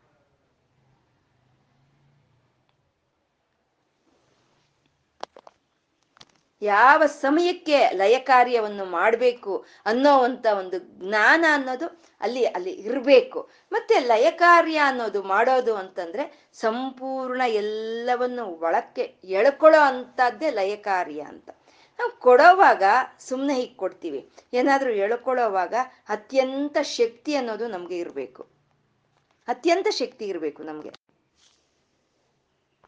ಹೀಗೆ ಲಯ ಮಾಡಬೇಕು ಅಂತಂದ್ರೆ ಅತ್ಯಂತ ಶಕ್ತಿ ಇರಬೇಕು. ನಾವು ಇವಾಗ ಏನಾದ್ರೂ ಕೊಡ್ಬೇಕಂದ್ರೆ ಸುಮ್ಮನೆ ಹೀಗೆ ಕೊಡ್ತೀವಿ. ಆದರೆ ಎಳ್ಕೋಬೇಕು ಅಂದ್ರೆ ನಮ್ಗೆ ಶಕ್ತಿ ಜಾಸ್ತಿ ಬೇಕಾಗುತ್ತೆ. ಹಾಗೆ ಲಯಕಾರಿಕೆ ಜ್ಞಾನನೂ ಬೇಕು, ಶಕ್ತಿನೂ ಬೇಕು ಅಂತ ಹೇಳಿ ಆ ಶಕ್ತಿ ಸ್ವರೂಪಿಣಿ, ಜ್ಞಾನ ಸ್ವರೂಪಿಣಿ ಆದ ನಾರಾಯಣಿಯನ್ನ ಅವನು ಈಶ್ವರನಿಗೆ ಕೊಟ್ಟನಂತೆ ನಾರಾಯಣ. ಹಾಗೆ ಎಲ್ಲ ಒಂದು ಅವಳಿ ಜವಳಿಯಾಗಿ ಬಂದಂಥವ್ರು ಇವರು, ನಾರಾಯಣ, ನಾರಾಯಣಿ. ಇಬ್ರು ಅವಳಿ ಜವಳಿಯಾಗಿ ಬಂದಂಥವ್ರು ಅಂತ ಪದ್ಮನಾಭ ಸಹೋದರಿ ಅಂತ ಅಂದ್ರು ಆ ಪದ್ಮನಾಭನ ಒಂದು ಬ್ರಹ್ಮದೇವರಿಗೆ ಆ ಯಾಗದ ಮಾಡಿದಾಗ, ಆ ತಪಸ್ಸು ಮಾಡಿದಾಗ ಧ್ಯಾನದಲ್ಲಿ, ಆ ಭಾನುಮಂಡಲ ಮಧ್ಯದಲ್ಲಿ, ಆ ಭೈರವಿ ಯಾರಿದ್ದಾಳೋ ಆ ಭಗವತಿ ಯಾರಿದ್ದಾಳೋ ಅವಳು ಪದ್ಮಾಸನವನ್ನು ಹಾಕ್ಕೊಂಡು ಆ ಪದ್ಮನಾಭನ ಜೊತೆ ದರ್ಶನವನ್ನು ಕೊಟ್ಲು ಅಂತ ಪದ್ಮನಾಭ ಸಹೋದರಿ ಅಂತಂದ್ರು. ಉನ್ಮೇಷ ನಿಮಿಷೋತ್ಪನ್ನ ವಿಪನ್ನ ಭುವನಾವಳಿಹಿ ಅಂತ ಇದ್ದಾರೆ ಉನ್ಮೇಷ ನಿಮಿಷೋತ್ಪನ್ನ ವಿಪನ್ನ ಭುವನಾವಳಿಹಿ. ಉನ್ಮೇಷ ಅಂತಂದ್ರೆ ಕಣ್ಣು ತೆರೆಯೋ ಅಂತದನ್ನ, ರೆಪ್ಪೆ ತೆರೆಯೋ ಅಂತದನ್ನ ಉನ್ಮೇಷ ಅಂತಾರೆ. ನಿಮೇಷ ಅಂತಂದ್ರೆ ಆ ಕಣ್ಣು ರೆಪ್ಪೆಯನ್ನ ಮುಚ್ಕೊಳ್ಳೋ ಅಂತದನ್ನ ನಿಮೇಷ ಅಂತ ಹೇಳ್ತಾರೆ. ಉತ್ಪನ್ನ, ವಿಪನ್ನ, ಉತ್ಪನ್ನ ಅಂದ್ರೆ ಸೃಷ್ಟಿ. ವಿಪನ್ನ ಅಂತಂದ್ರೆ ಲಯ ಕಾರ್ಯ ಅಂತ. ಉನ್ಮೇಷ ನಿಮಿಷೋತ್ಪನ್ನ, ವಿಪನ್ನ ಭುವನಾವಳಿ ಅಂತಂದ್ರೆ ಅಮ್ಮನವರು ಕಣ್ಣು ತೆಗೆದು ಕಣ್ಣು ಮುಚ್ಚೋದ್ರೊಳಗೆ ಸೃಷ್ಟಿ, ಸ್ಥಿತಿ, ಲಯ ಕಾರ್ಯಗಳು ನಡೀತಾ ಇದೆ ಅಂತ ಉನ್ಮೇಷ ನಿಮಿಷೋತ್ಪನ್ನ ವಿಪನ್ನ ಭುವನಾವಳಿ ಮ್ಯೂಟ್ ಮಾಡ್ಕೊಳ್ಳಿ. ಸೌಂಡ್ ಕೇಳಿಸ್ತಾ ಇದೆ. ಅಂತ ಅಂದ್ರು. ಅಂದ್ರೆ ಇವಾಗ ಕಣ್ಣು ಮುಚ್ಚೋದಾಗ್ಬಹುದು, ಕಣ್ಣು ತೆಗಿಯೋದಾಗ್ಬೋದು ನಮ್ಗೇನಾದ್ರೂ ಕಷ್ಟ ಇದೆಯಾ? ಕಷ್ಟ ಇಲ್ಲ. ಅಂದ್ರೆ ನಾವು ಕಣ್ಣು ಮುಚ್ಚು, ಕಣ್ಣು ತೆಗೆಯುವಷ್ಟು ಸುಲಭವಾಗಿ ಅಮ್ಮನವರು ಸೃಷ್ಟಿ ಸ್ಥಿತಿ ಲಯ ಕಾರ್ಯಗಳನ್ನು ಮಾಡ್ತಾ ಇದ್ದಾರೆ ಅಂತ. ಉನ್ಮೇಷ ನಿಮಿಷೋತ್ಪನ್ನ ವಿಪನ್ನ ಭುವನಾವಳಿಹಿ ಅಂತ. ಅಂದ್ರೆ ಕಣ್ಣು ತೆಗೆದು ಸೃಷ್ಟಿ ಮಾಡಿ ಆ ಕಣ್ಣು ರೆಪ್ಪೆ ಹಾಕದಲೆ ಅಮ್ಮನವರು ಎಲ್ಲವನ್ನು ರಕ್ಷಣೆ ಮಾಡ್ಕೊಳ್ತಾ ಇದ್ದಾರೆ. ಎಲ್ಲವನ್ನು ಆ ಸ್ಥಿತಿ ಕಾರ್ಯನ್ನು ಮಾಡ್ತಾ ಎಲ್ಲವನ್ನು ರಕ್ಷಿಸ್ಕೊಳ್ತಾ ಇದ್ದಾಳೆ ತಾಯಿ. ಇವಾಗ ನಾವು ಹೇಳ್ತಾ ಇರ್ತೀವಿ, ಕಣ್ಣು ಕಣ್ರೆಪ್ಪೆ ಹೊಡಿಲಿ ಹೊಡಿದ ಹೊಡಿದಲೇ ನಾವು ಕಾಯ್ತಾ ಇದ್ದೀವಿ ಅಂತ ನಾವು ಹೇಳ್ತೀವಿ. ಅದು ಪೈತ್ಯದ ಮಾತು. ಅದು ಯಾರಿಗೂ ಕಣ್ಣು ರೆಪ್ಪೆ ಹೊಡಿದಲೆ ಕಾಯಕ್ಕೆ ಯಾರಿಗೂ ಸಾಧ್ಯ ಇಲ್ಲ. ಅದೇನಿದ್ರು ಜಗಜ್ಜನನಿ, ಜಗದೀಶ್ವರಿಯಾದ ಆ ತಾಯಿಗೆ ಮಾತ್ರನೇ ಅದು ಸಾಧ್ಯ ಆಗುತ್ತೆ. ಆ ತಾಯಿ ಕಣ್ಣು ರೆಪ್ಪೆ ಹೊಡೆದ್ರೆ ಸೃಷ್ಟಿ ಯಾವುದು ಇರೋದಿಲ್ಲ. ಒಂದು ಕೈಲಾಸದಲ್ಲಿ ಒಂದು ತಮಾಷೆಗೆ ಅಂತ ಹೇಳಿ, ಒಂದು ಕ್ರೀಡೆಗೆ ಅಂತ ಹೇಳಿ ಆ, ಪರಶಿವನ ಒಂದು ನೇತ್ರಗಳನ್ನ ಅಮ್ಮನವರು ಮುಚ್ಚಿದಾಗ ಪ್ರಳಯಾಂತ ಅಕಾಲ ಪ್ರಳಯ ಬಂದ್ಬಿಡ್ತಂತೆ. ಹಾಗೆ ಅಮ್ಮನವರು ಕಣ್ಣು ರೆಪ್ಪೆಯನ್ನ ತೆಗೆದು ಸೃಷ್ಟಿ ಮಾಡಿ ಮತ್ತೆ ಅದನ್ನ ಮುಚ್ಚಿದಲೆ, ಆ ಕಣ್ಣು ರೆಪ್ಪೆಯನ್ನ ಮುಚ್ಚದಲೆ ಎಲ್ಲವನ್ನು ಕಾಪಾಡ್ಕೊಳ್ತಾ ಇದ್ದಾರೆ ಇದನ್ನೇ ಶಂಕರರು ಹೇಳ್ದು ನಿಮೇಶೋನ್ಮೇಷಾಭ್ಯಾಂ ಪ್ರಳಯಮುದಯಂ ಯಾತಿ ಜಗತಿ. ಅಂತ ಅವರು ಹೇಳಿದ್ರು. ಅಮ್ಮ, ಸಂತರು ಹೇಳಿದ್ದಾರೆ. ಅವ್ರಿಗೆ ಸಂತರು ಅಂದ್ರೆ ವಶಿನ್ಯಾದಿ, ವಾಗ್ದೇವತೆಯರು ಸಂತರು. ಶಂಕರರ ಒಂದು ಭಾವದಲ್ಲಿ ಸಂತರು ಅವರು.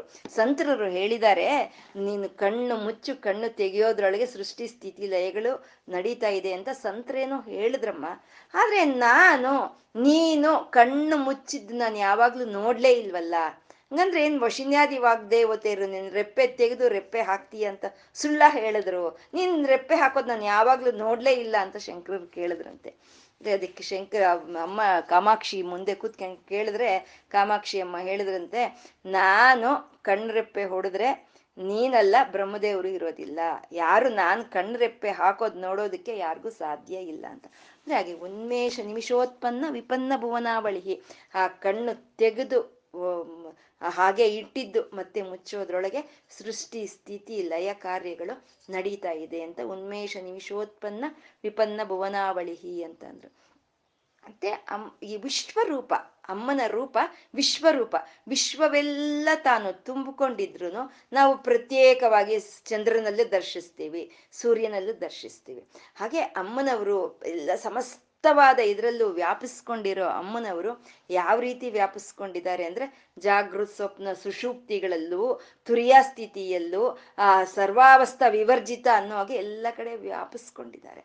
ಮತ್ತೆ ಈ ಸೃಷ್ಟಿ, ಸ್ಥಿತಿ, ಲಯ, ತಿರೋಧಾನ, ಅನುಗ್ರಹ ಅಂದ್ರೆ ಪಂಚಕೃತ್ಯಗಳು. ಈ ಪಂಚಕೃತ್ಯಗಳ ರೂಪದಲ್ಲಿ ಅಮ್ಮನವರು ಪ್ರತಿಯೊಂದು ಅಣುವಿನಲ್ಲಿ, ಪ್ರತಿಯೊಂದು ಕಣದಲ್ಲಿ ವ್ಯಾಪಿಸ್ಕೊಂಡಿದ್ದಾಳೆ. ಪ್ರತಿಯೊಂದು ಕಣದಲ್ಲಿ ವ್ಯಾಪಿಸ್ಕೊಂಡಿದ್ದಾಳೆ ಅಂದ್ರೆ ಪ್ರತಿಯೊಂದು ಅಣುವಿನಲ್ಲಿ, ಪ್ರತಿಯೊಂದು ಕಣುವಿನಲ್ಲಿ ಸಂಕೋಚ ವ್ಯಾಕೋಚಗಳು ನಡೀತಾ ಇರುತ್ತೆ. ಪ್ರತಿಯೊಂದು ಯಾವ್ದು ತಗೊಂಡ್ರು ಸಂಕೋಚ ವ್ಯಾಕೋಚಗಳಿರುತ್ತೆ ವ್ಯಾಕೋಚ ಅಂದ್ರೆ ಬಿಡೋದು, ಸಂಕೋಚ ಅಂದ್ರೆ ಮುಚ್ಚೋದು. ಅದನ್ನೇ ಉನ್ಮೇಷ ನಿಮಿಷೋತ್ಪನ್ನ ವಿಪನ್ನ ಭುವನಾವಳಿಹಿ ಅಂತ ಹೇಳಿದ್ದು.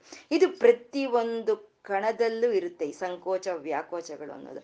ಮತ್ತೆ ಉನ್ಮೇಷ ನಿಮಿಷೋತ್ಪನ್ನ ವಿಪನ್ನ ಭುವನಾವಳಿಹಿ ಅಂತ ಅಂದ್ರೆ ಸೃಷ್ಟಿ ಸ್ಥಿತಿ ಲಯಗಳನ್ನ ಹೇಳೋದಲ್ವಾ ಇದು? ಮತ್ತೆ ಪ್ರತಿಯೊಂದು ಕಣದಲ್ಲೂ ಏನು ಈ ಸಂಕೋಚ, ವ್ಯಾಕೋಚಗಳು ನಿರಂತರ ನಡೀತಾ ಇದೆ ಅಂತಂದ್ರೆ ಪ್ರತಿಯೊಂದು ಕಣವು, ಪ್ರತಿಯೊಂದು ಅಣುನು ಈ ಶರೀರದಲ್ಲಿ ಆವಾಗ ಆವಾಗ ಹುಟ್ಟುತ್ತಾ ಇರುತ್ತೆ, ಆವಾಗ ಆವಾಗ ಸತ್ತೋಗ್ತಾ ಇರುತ್ತೆ. ಯಾವುದು ನಾ ಹುಟ್ಟಿದಾಗ ಇರೋವಂಥ ಕಣಗಳು ಯಾವುದು ನಮ್ಮ ಶರೀರದಲ್ಲಿ ಇವಾಗ ಇರೋದಿಲ್ಲ. ಇವತ್ತು ಸೂರ್ಯ ಹುಟ್ಟಿದ ತಕ್ಷಣ ಏನು ಅಣು ಕಣಗಳು ನಮ್ಮ ಶರೀರದಲ್ಲಿ ಉತ್ಪನ್ನವಾಗ್ತಾ ಇದೆಯೋ, ಸೂರ್ಯಾಸ್ತಮಾನವಾದ ತಕ್ಷಣ ಆ ಕಣಗಳೆಲ್ಲ ಸತ್ತೋಗ್ತಾ ಇವೆ. ಅದನ್ನೇ ಉನ್ಮೇಷ ನಿಮಿಷೋತ್ಪನ್ನ ಅಂತ ಹೇಳಿದ್ದು. ವಿಪನ್ನ ಉನ್ಮೇಷ ನಿಮಿಷೋತ್ಪನ್ನ, ವಿಪನ್ನ ಭುವನಾವಳಿ ಅಂತ ಹೇಳಿದವೆ ಸಂಕೋಚ ವ್ಯಾಕೋಚಗಳು ಅಂತ ಹೇಳಿದ್ದು. ಈ ಸೃಷ್ಟಿ ಸ್ಥಿತಿಗಳು ಅನ್ನೋದು ಪ್ರತಿಯೊಂದು ಕಣದಲ್ಲೂ ನಿರಂತರ ನಿರಂತರ ನಡೀತಾ ಇದೆ. ಅಂದ್ರೆ ಇಲ್ಲೇ ಹುಟ್ಟುತ್ತಾ ಇದೆ. ಇಲ್ಲೇ ಹುಟ್ಟಿ, ಇಲ್ಲೇ ಹೋಗ್ತಾ ಇರೋವಂಥ ಈ ಕಣಗಳನ್ನ ನಾವೆಲ್ಲೋ ತಗೊಂಡೋಗಿ ಅದನ್ನ ನಾವು ದಹನ ಮಾಡ್ತಾ ಇಲ್ಲ. ನಮ್ಮ ಶರೀರದಲ್ಲೇ ಅವು ಹೋಗ್ತಾ ಇದೆ. ಅಂದ್ರೆ ನಮ್ಮ ಶರೀರವೇ ಸ್ಮಶಾನ. ನಮ್ಮ ಶರೀರದಲ್ಲಿ ಇರೋಂಥ ಈಶ್ವರ ಚೈತನ್ಯವೇ ಸ್ಮಶಾನವಾಸಿ ಅಂತ ಹೇಳುವಂಥದ್ದು ಹೀಗೆ ಅಮ್ಮ ಪಂಚ ಕೃತ್ಯಗಳನ್ನ ಒಂದು ಕಣ್ಣು ತೆಗೆದು ಕಣ್ಣು ಒಡೆಯೋ ರೀತಿಯಲ್ಲಿ ಪ್ರಪಂಚದಲ್ಲಿ ತರ್ತಾ ಇದ್ದಾಳೆ ಅಂತ ಭಾನುಮಂಡಲ ಮಧ್ಯದಲ್ಲಿ ಪದ್ಮಾಸನವನ್ನ ಹಾಕಿ ಕೂತ್ಕೊಂಡು ಆ ತಾಯಿ ಈ ಪ್ರಪಂಚವನ್ನೆಲ್ಲ ನಡೆಸ್ತಾ ಇದ್ದಾಳೆ ಅಂತ ಉನ್ಮೇಷ ನಿಮಿಷೋತ್ಪನ್ನ ವಿಪನ್ನ ಭುವನಾವಳಿ ಆ ನಡೆಸೋದು ಯಾವ ರೀತಿ ನಡೆಸ್ತಾ ಇದ್ದಾಳೆ? ಪದ್ಮನಾಭ ಸಹೋದರಿ.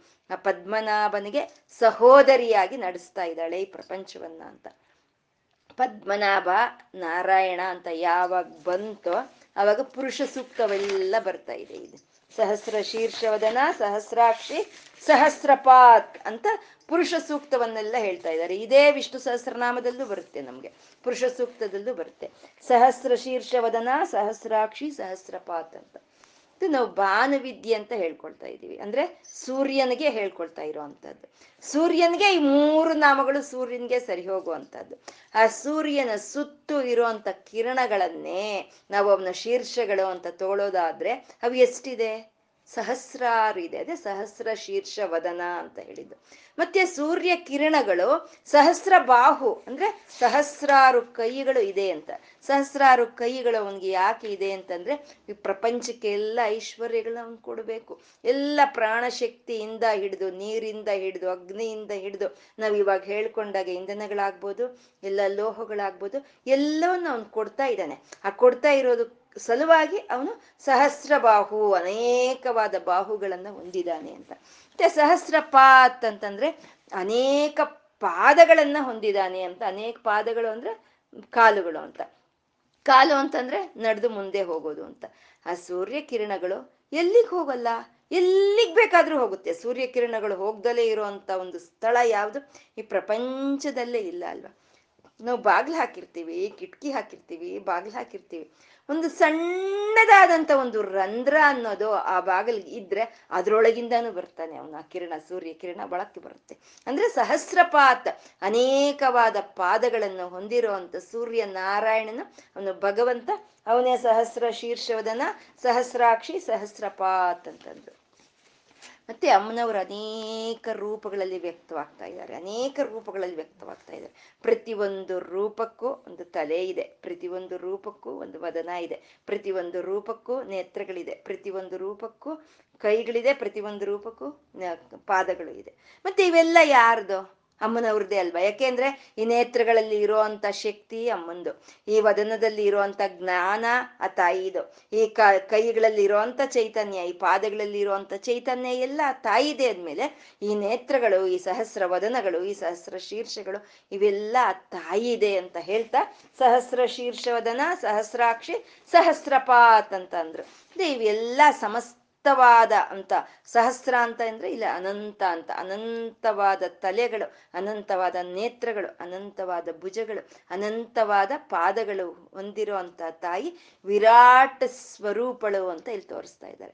ಅಂದ್ರೆ ಇಂದ್ರಿಯ ಶಕ್ತಿಯನ್ನ ಹೇಳ್ತಾ ಇದ್ದಾರೆ. ಇದು ಇಂದ್ರಿಯ ಶಕ್ತಿ ಅಂದ್ರೆ ಒಂದು ನೇತ್ರಗಳು ಹೇಳಿದ್ರು, ಪಾದಗಳು ಹೇಳಿದ್ರು, ಕೈಗಳು ಹೇಳಿದ್ರು ಅಂದ್ರೆ ಎಲ್ಲಾ ಇಂದ್ರಿಯಗಳಿಗೂ ಅನ್ವಯವಾಗುತ್ತೆ. ಹಾಗೆ ಇಂದ್ರಿಯ ಶಕ್ತಿಯ ಸ್ವರೂಪಿಣಿಯಾದ ತಾಯಿ ಸಹಸ್ರ ಶೀರ್ಷವದನ್ನ ಸಹಸ್ರಾಕ್ಷಿ, ಸಹಸ್ರಪಾತ್ ಅಂತಂದ್ರು. ಆ ಬ್ರಹ್ಮ ಕೀಟ ಜನನಿ ಅಂತಿದ್ದಾರೆ. ಆ ತಾಯಿ ಆ ಬ್ರಹ್ಮ ಕೀಟ ಜನನಿ. ಅಂದ್ರೆ ಎಲ್ಲರನ್ನು ಜನನಿ ಅಂದ್ರೆ ಏನು? ಕಾರಣವಾಗಿರೋವ್ರನ್ನ ಜನನಿ ಅಂತ ನಾವು ಕರಿತೀವಿ. ನಮ್ಗೆ ಯಾರು ಕಾರಣನೋ ಅವ್ರನ್ನ ಅಮ್ಮ ಅಂತ ನಾವು ಕರಿತೀವಿ. ಅಮ್ಮ ಆ ಬ್ರಹ್ಮ ಕೀಟ ಜನನಿ ಅಂದ್ರೆ ಎಲ್ಲರಿಗೂ ಕಾರಣ. ಎಲ್ಲರನ್ನು ಎತ್ತಿದಾಳೆ ಆ ತಾಯಿ. ಶ್ರೀಮಾತ, ಮಹಾಮಾತ ತಾಯಿ ಎಲ್ಲರನ್ನು ಎತ್ತಿದಾಳೆ ಯಾರನ್ನ ಅಂತಂದ್ರೆ ಇವಾಗ ನಾವಾದ್ರೆ ನಮ್ಮ ಮಕ್ಕಳಿಗೆ ಮಾತ್ರ ನಾವು ನಾವು ತಾಯಿ ಅಂತ ಅಂತೀವಿ. ಅದೇ ಇರುವೆಗಳ ಸಂತಾನ ಇರುವೆಗಳಿಗೆ, ಆನೆಗಳ ಸಂತಾನ ಆನೆಗಳಿಗೆ. ಆದ್ರೆ ಪ್ರತಿ ಒಂದಕ್ಕೂ ಯಾರು ತಾಯಿನೋ ಅವಳು ಆ ಬ್ರಹ್ಮ ಕೀಟ ಜನನಿ. ಬ್ರಹ್ಮನಿಂದ ಹಿಡಿದು ಕೀಟಕದವರೆಗೂ ಪ್ರತಿ ಒಬ್ಬರಿಗೂ ಜನ್ಮವನ್ನು ಕೊಟ್ಟಿದ್ದಾಳೆ ಆ ತಾಯಿ ಅಂತ ಶ್ರೀಮಾತ ಅಂತ, ಆ ಬ್ರಹ್ಮ ಕೀಟ ಜನನಿ ಅಂತ. ಇಲ್ಲಿ ಇರುವೆ, ಕೀಟ ಅಂದ್ರೆ ಇರುವೆ ಅಂತ. ಆ ಕೀಟ ಅನ್ನೋದು ಅತ್ಯಂತ ಅಧಮವಾದಂತ ಒಂದು ಜನ್ಮ ಅದು. ಒಂದು ಪಾಪದ ಪ್ರೇರಿತವಾಗಿ ಬಂದಿರೋ ಅಂತ ಶರೀರ. ಮತ್ತೆ ಅದರ ಅವಧಿನೂ ಸೂಕ್ಷ್ಮವಾಗಿರೋ ಅಂತ ಅವಧಿ ಇರೋ ಮತ್ತೆ ಬ್ರಹ್ಮ ಬ್ರಹ್ಮ ಅತ್ಯಂತ ಉನ್ನತವಾದಂತ ಜನ್ಮ ಬ್ರಹ್ಮದೇವ್ರದ್ದು ಮತ್ತೆ ಅತ್ಯಂತ ಪುಣ್ಯದಿಂದ ಬಂದಿರುವಂತ ಶರೀರ ಬ್ರಹ್ಮನ ಶರೀರ. ಮತ್ತೆ ಅತ್ಯಂತ ದೀರ್ಘಾವಧಿ ಇರುವಂತಹದ್ದು ಬ್ರಹ್ಮನ ಶರೀರ. ಅಂದ್ರೆ ಉತ್ತಮವಾಗಿ ಇರೋದಕ್ಕೂ ಅಧಮವಾಗಿರೋದಕ್ಕೂ, ಎಲ್ಲದಕ್ಕೂ ಆ ತಾಯಿನೇ ಜನ್ಮವನ್ನು ಕೊಟ್ಟಿದ್ದಾಳೆ ಅಂತ ಆ ಬ್ರಹ್ಮ ಕೀಟ ಜನನಿ ಅಂತಂದ್ರು. ಈ ಜನ್ಮದಲ್ಲೇ ಅಲ್ಲ, ಯಾವ ಜನ್ಮ ತಾಳಿದ್ರು, ಯಾವ ಶರೀರ ಬಂದ್ರು, ಯಾವ ಒಂದು ಮನುಷ್ಯರಾದ್ರೂ ಸರಿ, ಜಡ ಪದಾರ್ಥವಾದ್ರೂ ಸರಿ, ಚೈತನ್ಯವಾದ್ರೂ ಸರಿ, ಜಡವಾದ್ರೂ ಸರಿ, ಆ ತಾಯಿನೇ ಎಲ್ಲದಕ್ಕೂ ಕಾರಣ ಅಂತ ಹೇಳ್ತಾ, ಆ ಬ್ರಹ್ಮ ಕೀಟ ಜನನಿ ಅಂತಂದ್ರು. ವರ್ಣಾಶ್ರಮ ವಿಧಾಯಿನಿ ಅಂತ ಇದ್ದಾರೆ. ಈ ಮನುಷ್ಯರನ್ನೆಲ್ಲ ಇಲ್ಲಿ ತಾನು ಜನ್ಮವನ್ನು ಕೊಟ್ಟು ವರ್ಣಾಶ್ರಮಗಳನ್ನ ವಿಧಾಯಿ ವಿಧಿ ವಿಧಿಸಿದಾಳೆ ಆ ತಾಯಿ. ವರ್ಣಾಶ್ರಮಗಳು ಯಾಕೆ ವಿಧಿಸಿದಾಳೆ ಅಂತಂದ್ರೆ ಪ್ರತಿಯೊಬ್ರು ಹುಟ್ಟಿರೋ ಅಂತ ಪ್ರತಿಯೊಬ್ಬ ಮನುಷ್ಯನಿಗೂ ಬದುಕೋದಿಕ್ಕೆ ಅವನಿಗೆ ಒಂದು ಒಂದು ಪದ್ಧತಿ ಅನ್ನೋದು ಇರಬೇಕು. ಒಂದು ಪದ್ಧತಿ ಪ್ರಕಾರ ಬದುಕಬೇಕು ಅಲ್ವಾ? ಅವನಿಗಿಷ್ಟ ಬಂದಂಗೆ ಬದುಕೋ ಅಂತ ಅವ್ರನ್ನ ವಾನರರು ಅಂತ ಹೇಳ್ತಾರೆ. ಶಾಸ್ತ್ರ ಹೇಳ್ದಂಗೆ ಬದುಕೋರ್ನ ನರರು ಅಂತ ಹೇಳ್ತಾರೆ. ಅಂದ್ರೆ ನಾವೆಲ್ಲ ಒಂದು ಪದ್ಧತಿ ಪ್ರಕಾರ ಬದುಕಿ ಜೀವನ ಮಾಡಿ ಆ ಜ್ಞಾನ ಪಡ್ಕೋಬೇಕು, ಆ ಮೋಕ್ಷ ಪಡ್ಕೋಬೇಕು ಅಂತ ಅಮ್ಮ ವರ್ಣಾಶ್ರಮ ವಿದಾಯಿನಿ ವರ್ಣ ಆಶ್ರಮ ಎರಡು ಹೇಳ್ತಾ ಇದ್ದಾರೆ. ವರ್ಣ ಅಂತಂದ್ರೆ ಬ್ರಾಹ್ಮಣ, ಕ್ಷತ್ರಿಯ, ವೈಶ್ಯ, ಕ್ಷುದ್ರ. ಇದು ವರ್ಣಗಳು. ಆಶ್ರಮ ಅಂತಂದ್ರೆ ಬ್ರಹ್ಮಚಾರಿ ಗೃಹಸ್ಥ, ಸನ್ಯಾಸಾಶ್ರಮ, ವಾನಪ್ರಸ್ಥ ಅನ್ನೋದು ಇವು ಇವು ನಾಲ್ಕು ಆಶ್ರಮಗಳು. ಇವನ್ನ ಅಮ್ಮನವರು ಏರ್ಪಾಟ್ ಮಾಡಿದಾರಂತೆ. ಯಾಕೆ ಮಾಡಿದ್ದಾರೆ ಅಂದ್ರೆ ಪ್ರತಿ ಒಬ್ರು ಅವ್ರದ್ದೇ ಆದಂತ ಒಂದು ಹಾದಿಯಲ್ಲಿ ಅವರು ನಡೆದು ಈ ಸಂಸಾರದಿಂದ ಅವರು ಮುಕ್ತಿ ಪಡ್ಕೋಬೇಕು ಅಂತ ಹೇಳಿ ಈ ವರ್ಣಾಶ್ರಮಗಳನ್ನ ಅಮ್ಮನವರು ಏರ್ಪಾಟ್ ಮಾಡಿದ್ದಾರೆ. ಈ ಬ್ರಾಹ್ಮಣ ಕ್ಷತ್ರಿಯ, ವೈಶ್ಯ, ಕ್ಷುದ್ರ ಅಂತ ಹೇಳಿದ್ರೆ ಇವಾಗ ನಾವು ಹೇಳ್ಕೊಳ್ಳೋ ಅಂತ ಆಶ್ರ, ವರ್ಣಗಳಲ್ಲ ಇದು. ಬ್ರಾಹ್ಮಣ ದಂಪತಿರಿಗೆ ಹುಟ್ಟಿದ್ರೆ ಅವ್ರಿಗೆ ಏನು ಜ್ಞಾನ ಇಲ್ದಿದ್ರು ಸರಿ ಅವನು ಬ್ರಾಹ್ಮಣ. ಕ್ಷುದ್ರ ದಂಪತಿಗಳಿಗೆ ಹುಟ್ಟಿದ್ರೆ ಅವನ್ಗೆ ಎಂಥ ಜ್ಞಾನ ಇದ್ರು ಅವನು ಬ್ರಾಹ್ಮಣ ಅಲ್ಲ ಅನ್ನೋ ರೀತಿ ಅಲ್ಲ. ಯಾರು ತಮ್ಮ ಮೇಧಸ್ಸನ್ನ ಉಪಯೋಗಿಸಿ ಜ್ಞಾನದಿಂದ ಆಲೋಚನೆ ಮಾಡ್ತಾರೋ ಅವರು ಬ್ರಾಹ್ಮಣರು. ಯಾರು ಈ ದೇಶವನ್ನು ಕಾಯ್ತಾರೋ ಅವರು ಕ್ಷತ್ರಿಯರು. ಇರೋ ಅಂಥ ಪದಾರ್ಥಗಳನ್ನ ಸರಿಯಾದ ಒಂದು ರೀತಿಯಲ್ಲಿ ಸಂಘದಲ್ಲಿ ವಿನಿಮಯ ಯಾರು ಮಾಡ್ತಾರೋ ಅವರು ವೈಶ್ಯರು. ಮತ್ತೆ ತಮ್ಮಲ್ಲಿ ಇರೋ ಯಾರು ಉತ್ಪತ್ತಿ ಮಾಡ್ತಾರೋ ಅಂತ ಅವರು ಕ್ಷೂದ್ರರು ಅಂತ ಹೇಳೋದು. ಇವು ನಾಲ್ಕು ಜನನು ನಾಲ್ಕು ಜನಕ್ಕೂ ಪ್ರಾಧಾನ್ಯತೆ ಇದೆ. ಈ ನಾಲ್ಕು ವಿಧವಾದ ವರ್ಣಗಳವರು ಈ ಸಂಘದಲ್ಲಿ ಇರಲೇಬೇಕಾಗಿ ಇರೋ ಅಂಥದ್ದು. ಬ್ರಾಹ್ಮಣನೂ ಬೇಕು, ಕ್ಷತ್ರಿಯನೂ ಬೇಕು, ವೈಶ್ಯನೂ ಬೇಕು, ಮತ್ತೆ ಕ್ಷೂದ್ರರು ಬೇಕು. ಎಲ್ಲ ಇದ್ರೇನೆ ಈ ಸಂಘ. ಅಂದ್ರೆ ಬ್ರಾಹ್ಮಣ ಅಂತ ಯಾರನ್ನ ಕರಿತೀವಿ? ಜ್ಞಾನದಿಂದ ಇರುವವರು ಬ್ರಾಹ್ಮಣರಾಗ್ತಾರೆ. ಈ ದೇಶವನ್ನು ಕಾಯೋರು ಕ್ಷತ್ರಿಯರಾಗ್ತಾರೆ. ವ್ಯಾಪಾರವನ್ನು ಮಾಡೋ ವೈಶ್ಯರು ಅಂತ ಕರೀತಾರೆ. ಮತ್ತೆ ಈ ಬೇರೆ ಕೆಲಸಗಳನ್ನ ಮಾಡ್ತಾ ಉತ್ಪತ್ತಿ ಮಾಡೋ ಅಂತವ್ರನ್ನ ಕ್ಷೂದ್ರರು ಅಂತ ಕರೀತಾರೆ. ಹುಟ್ಟಿನ ಒಂದು ಇದರಿಂದ ಹುಟ್ಟಿನ ಒಂದು ಹುಟ್ಟನ್ನು ಹಿಡಿದು ಈ ಇದೇ ವರ್ಣ ಅಂತ ಹೇಳೋ ಅಂತ ಕಾಲ ಅಲ್ಲ. ಅಮ್ಮನವರು ವಿಧಿಸಿದಂತ ಕಾಲ. ಇವಾಗ ಎಲ್ಲ ವರ್ಣಗಳು, ಎಲ್ಲ ಬ್ರಾಹ್ಮಣರು ಇದೆಲ್ಲ ಏನಕ್ಕೆ? ವೋಟ್ ಬ್ಯಾಂಕ್ಗೆ ಇದೆ, ಅವಶ್ಯಕತೆ ಇದೆಯೇ ಹೊರತು ಈ ಸಂಘಕ್ಕೆ ಯಾವುದೇ ಆರೋಗ್ಯವಾದಂತ ಒಂದು ಒಂದು ಪರಿಸ್ಥಿತಿಯನ್ನ ಈ ವರ್ಣಗಳು ಯಾವುದು ನಮ್ಗೆ ಇವಾಗ ತಂದುಕೊಡ್ತಾ ಇಲ್ಲ. ಹಿಂದಿನ ಕಾಲದಲ್ಲಿ ಅಂದ್ರೆ ಶ್ರೀರಾಮನಿಗೂ ಇನ್ನು ಮುಂದಿನ ಕಾಲ ಅಂದ್ರೆ ಒಂದು ಕೃತಯುಗ ಅಂತ ನಾವು ತಿಳ್ಕೊಬೋದು. ಆ ಕೃತಯುಗದಲ್ಲಿ ಮಕ್ಕಳು ಹುಟ್ಟಿ ಸ್ವಲ್ಪ ಬೆಳೆದ ತಕ್ಷಣ ಅವರನ್ನ ಆಶ್ರಮಕ್ಕೆ ಸೇರಿಸ್ತಾ ಇದ್ರಂತೆ. ಆ ಆಶ್ರಮಕ್ಕೆ ಸೇರಿಸಿದಾಗ ಆಶ್ರಮದಲ್ಲಿ ಅವರು ವಿದ್ಯೆಗಳನ್ನ ಕದೀತಾ ಇದ್ರು. ಆ ವಿದ್ಯೆಗಳನ್ನು ಕದೀತಾ ಇದ್ದಾಗ ಆ ಬ್ರಾ ಜ್ಞಾನದ ಮೇಲೆ ಯಾರಿಗಾದ್ರೆ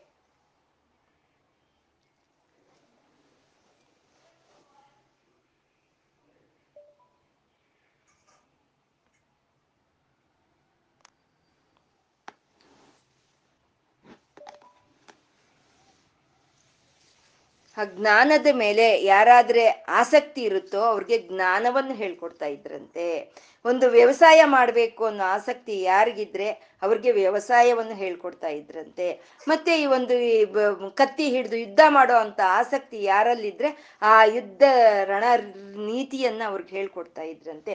ಈ ರೀತಿ ಅವರು ಅವರವರ ಒಂದು ಒಂದು ಶಕ್ತಿ ಮೇರೆಗೆ ಅವರವ್ರಿಗೆ, ಅವ್ರವ್ರಿಗೆ ಇರೋಂಥ ಇಂಟ್ರೆಸ್ಟ್ ಅಂತ ನಾವು ಹೇಳ್ತೀವಲ್ವ? ಆಸಕ್ತಿ. ಆ ಆಸಕ್ತಿ ಮೇಲೆ ಅವ್ರಿಗೆ ಆ ವಿದ್ಯೆಯನ್ನ ಹೇಳ್ಕೊಡ್ತಾ ಇದ್ರಂತೆ.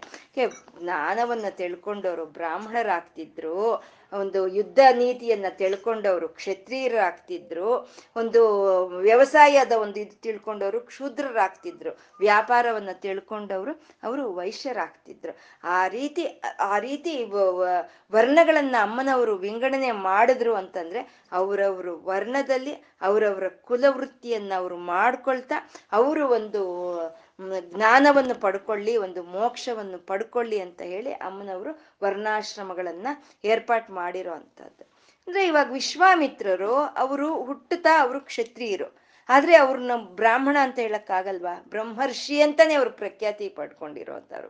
ಮತ್ತೆ ಝಾನ್ಸಿ ಲಕ್ಷ್ಮಿ ರಾಣಿ ಝಾನ್ಸಿ ಲಕ್ಷ್ಮೀಬಾಯಿ ಅವಳು ಬ್ರಾಹ್ಮಣ ಜಾತಿಯಲ್ಲಿ ಹುಟ್ಟಿದವಳು. ಆದ್ರೆ ಅವಳನ್ನ ಕ್ಷತ್ರಿಯಳಲ್ಲ ಅಂತ ನಾವು ಹೇಳಕ್ಕಾಗುತ್ತಾ?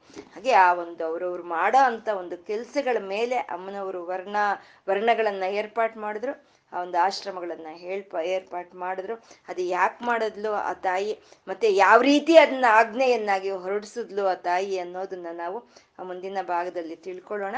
ಇವತ್ತು ಏನ್ ಹೇಳ್ಕೊಂಡಿದೀವೋ ಅದನ್ನ ಆ ಶಿವಶಕ್ತಿಯರಿಗೆ ಒಂದು ನಮಸ್ಕಾರದೊಂದಿಗೆ ಸಮರ್ಪಣೆ ಮಾಡ್ಕೊಳ್ಳೋಣ. ಸರ್ವಂ ಶ್ರೀ ಲಲಿತಾರ್ಪಣ ವಸ್ತು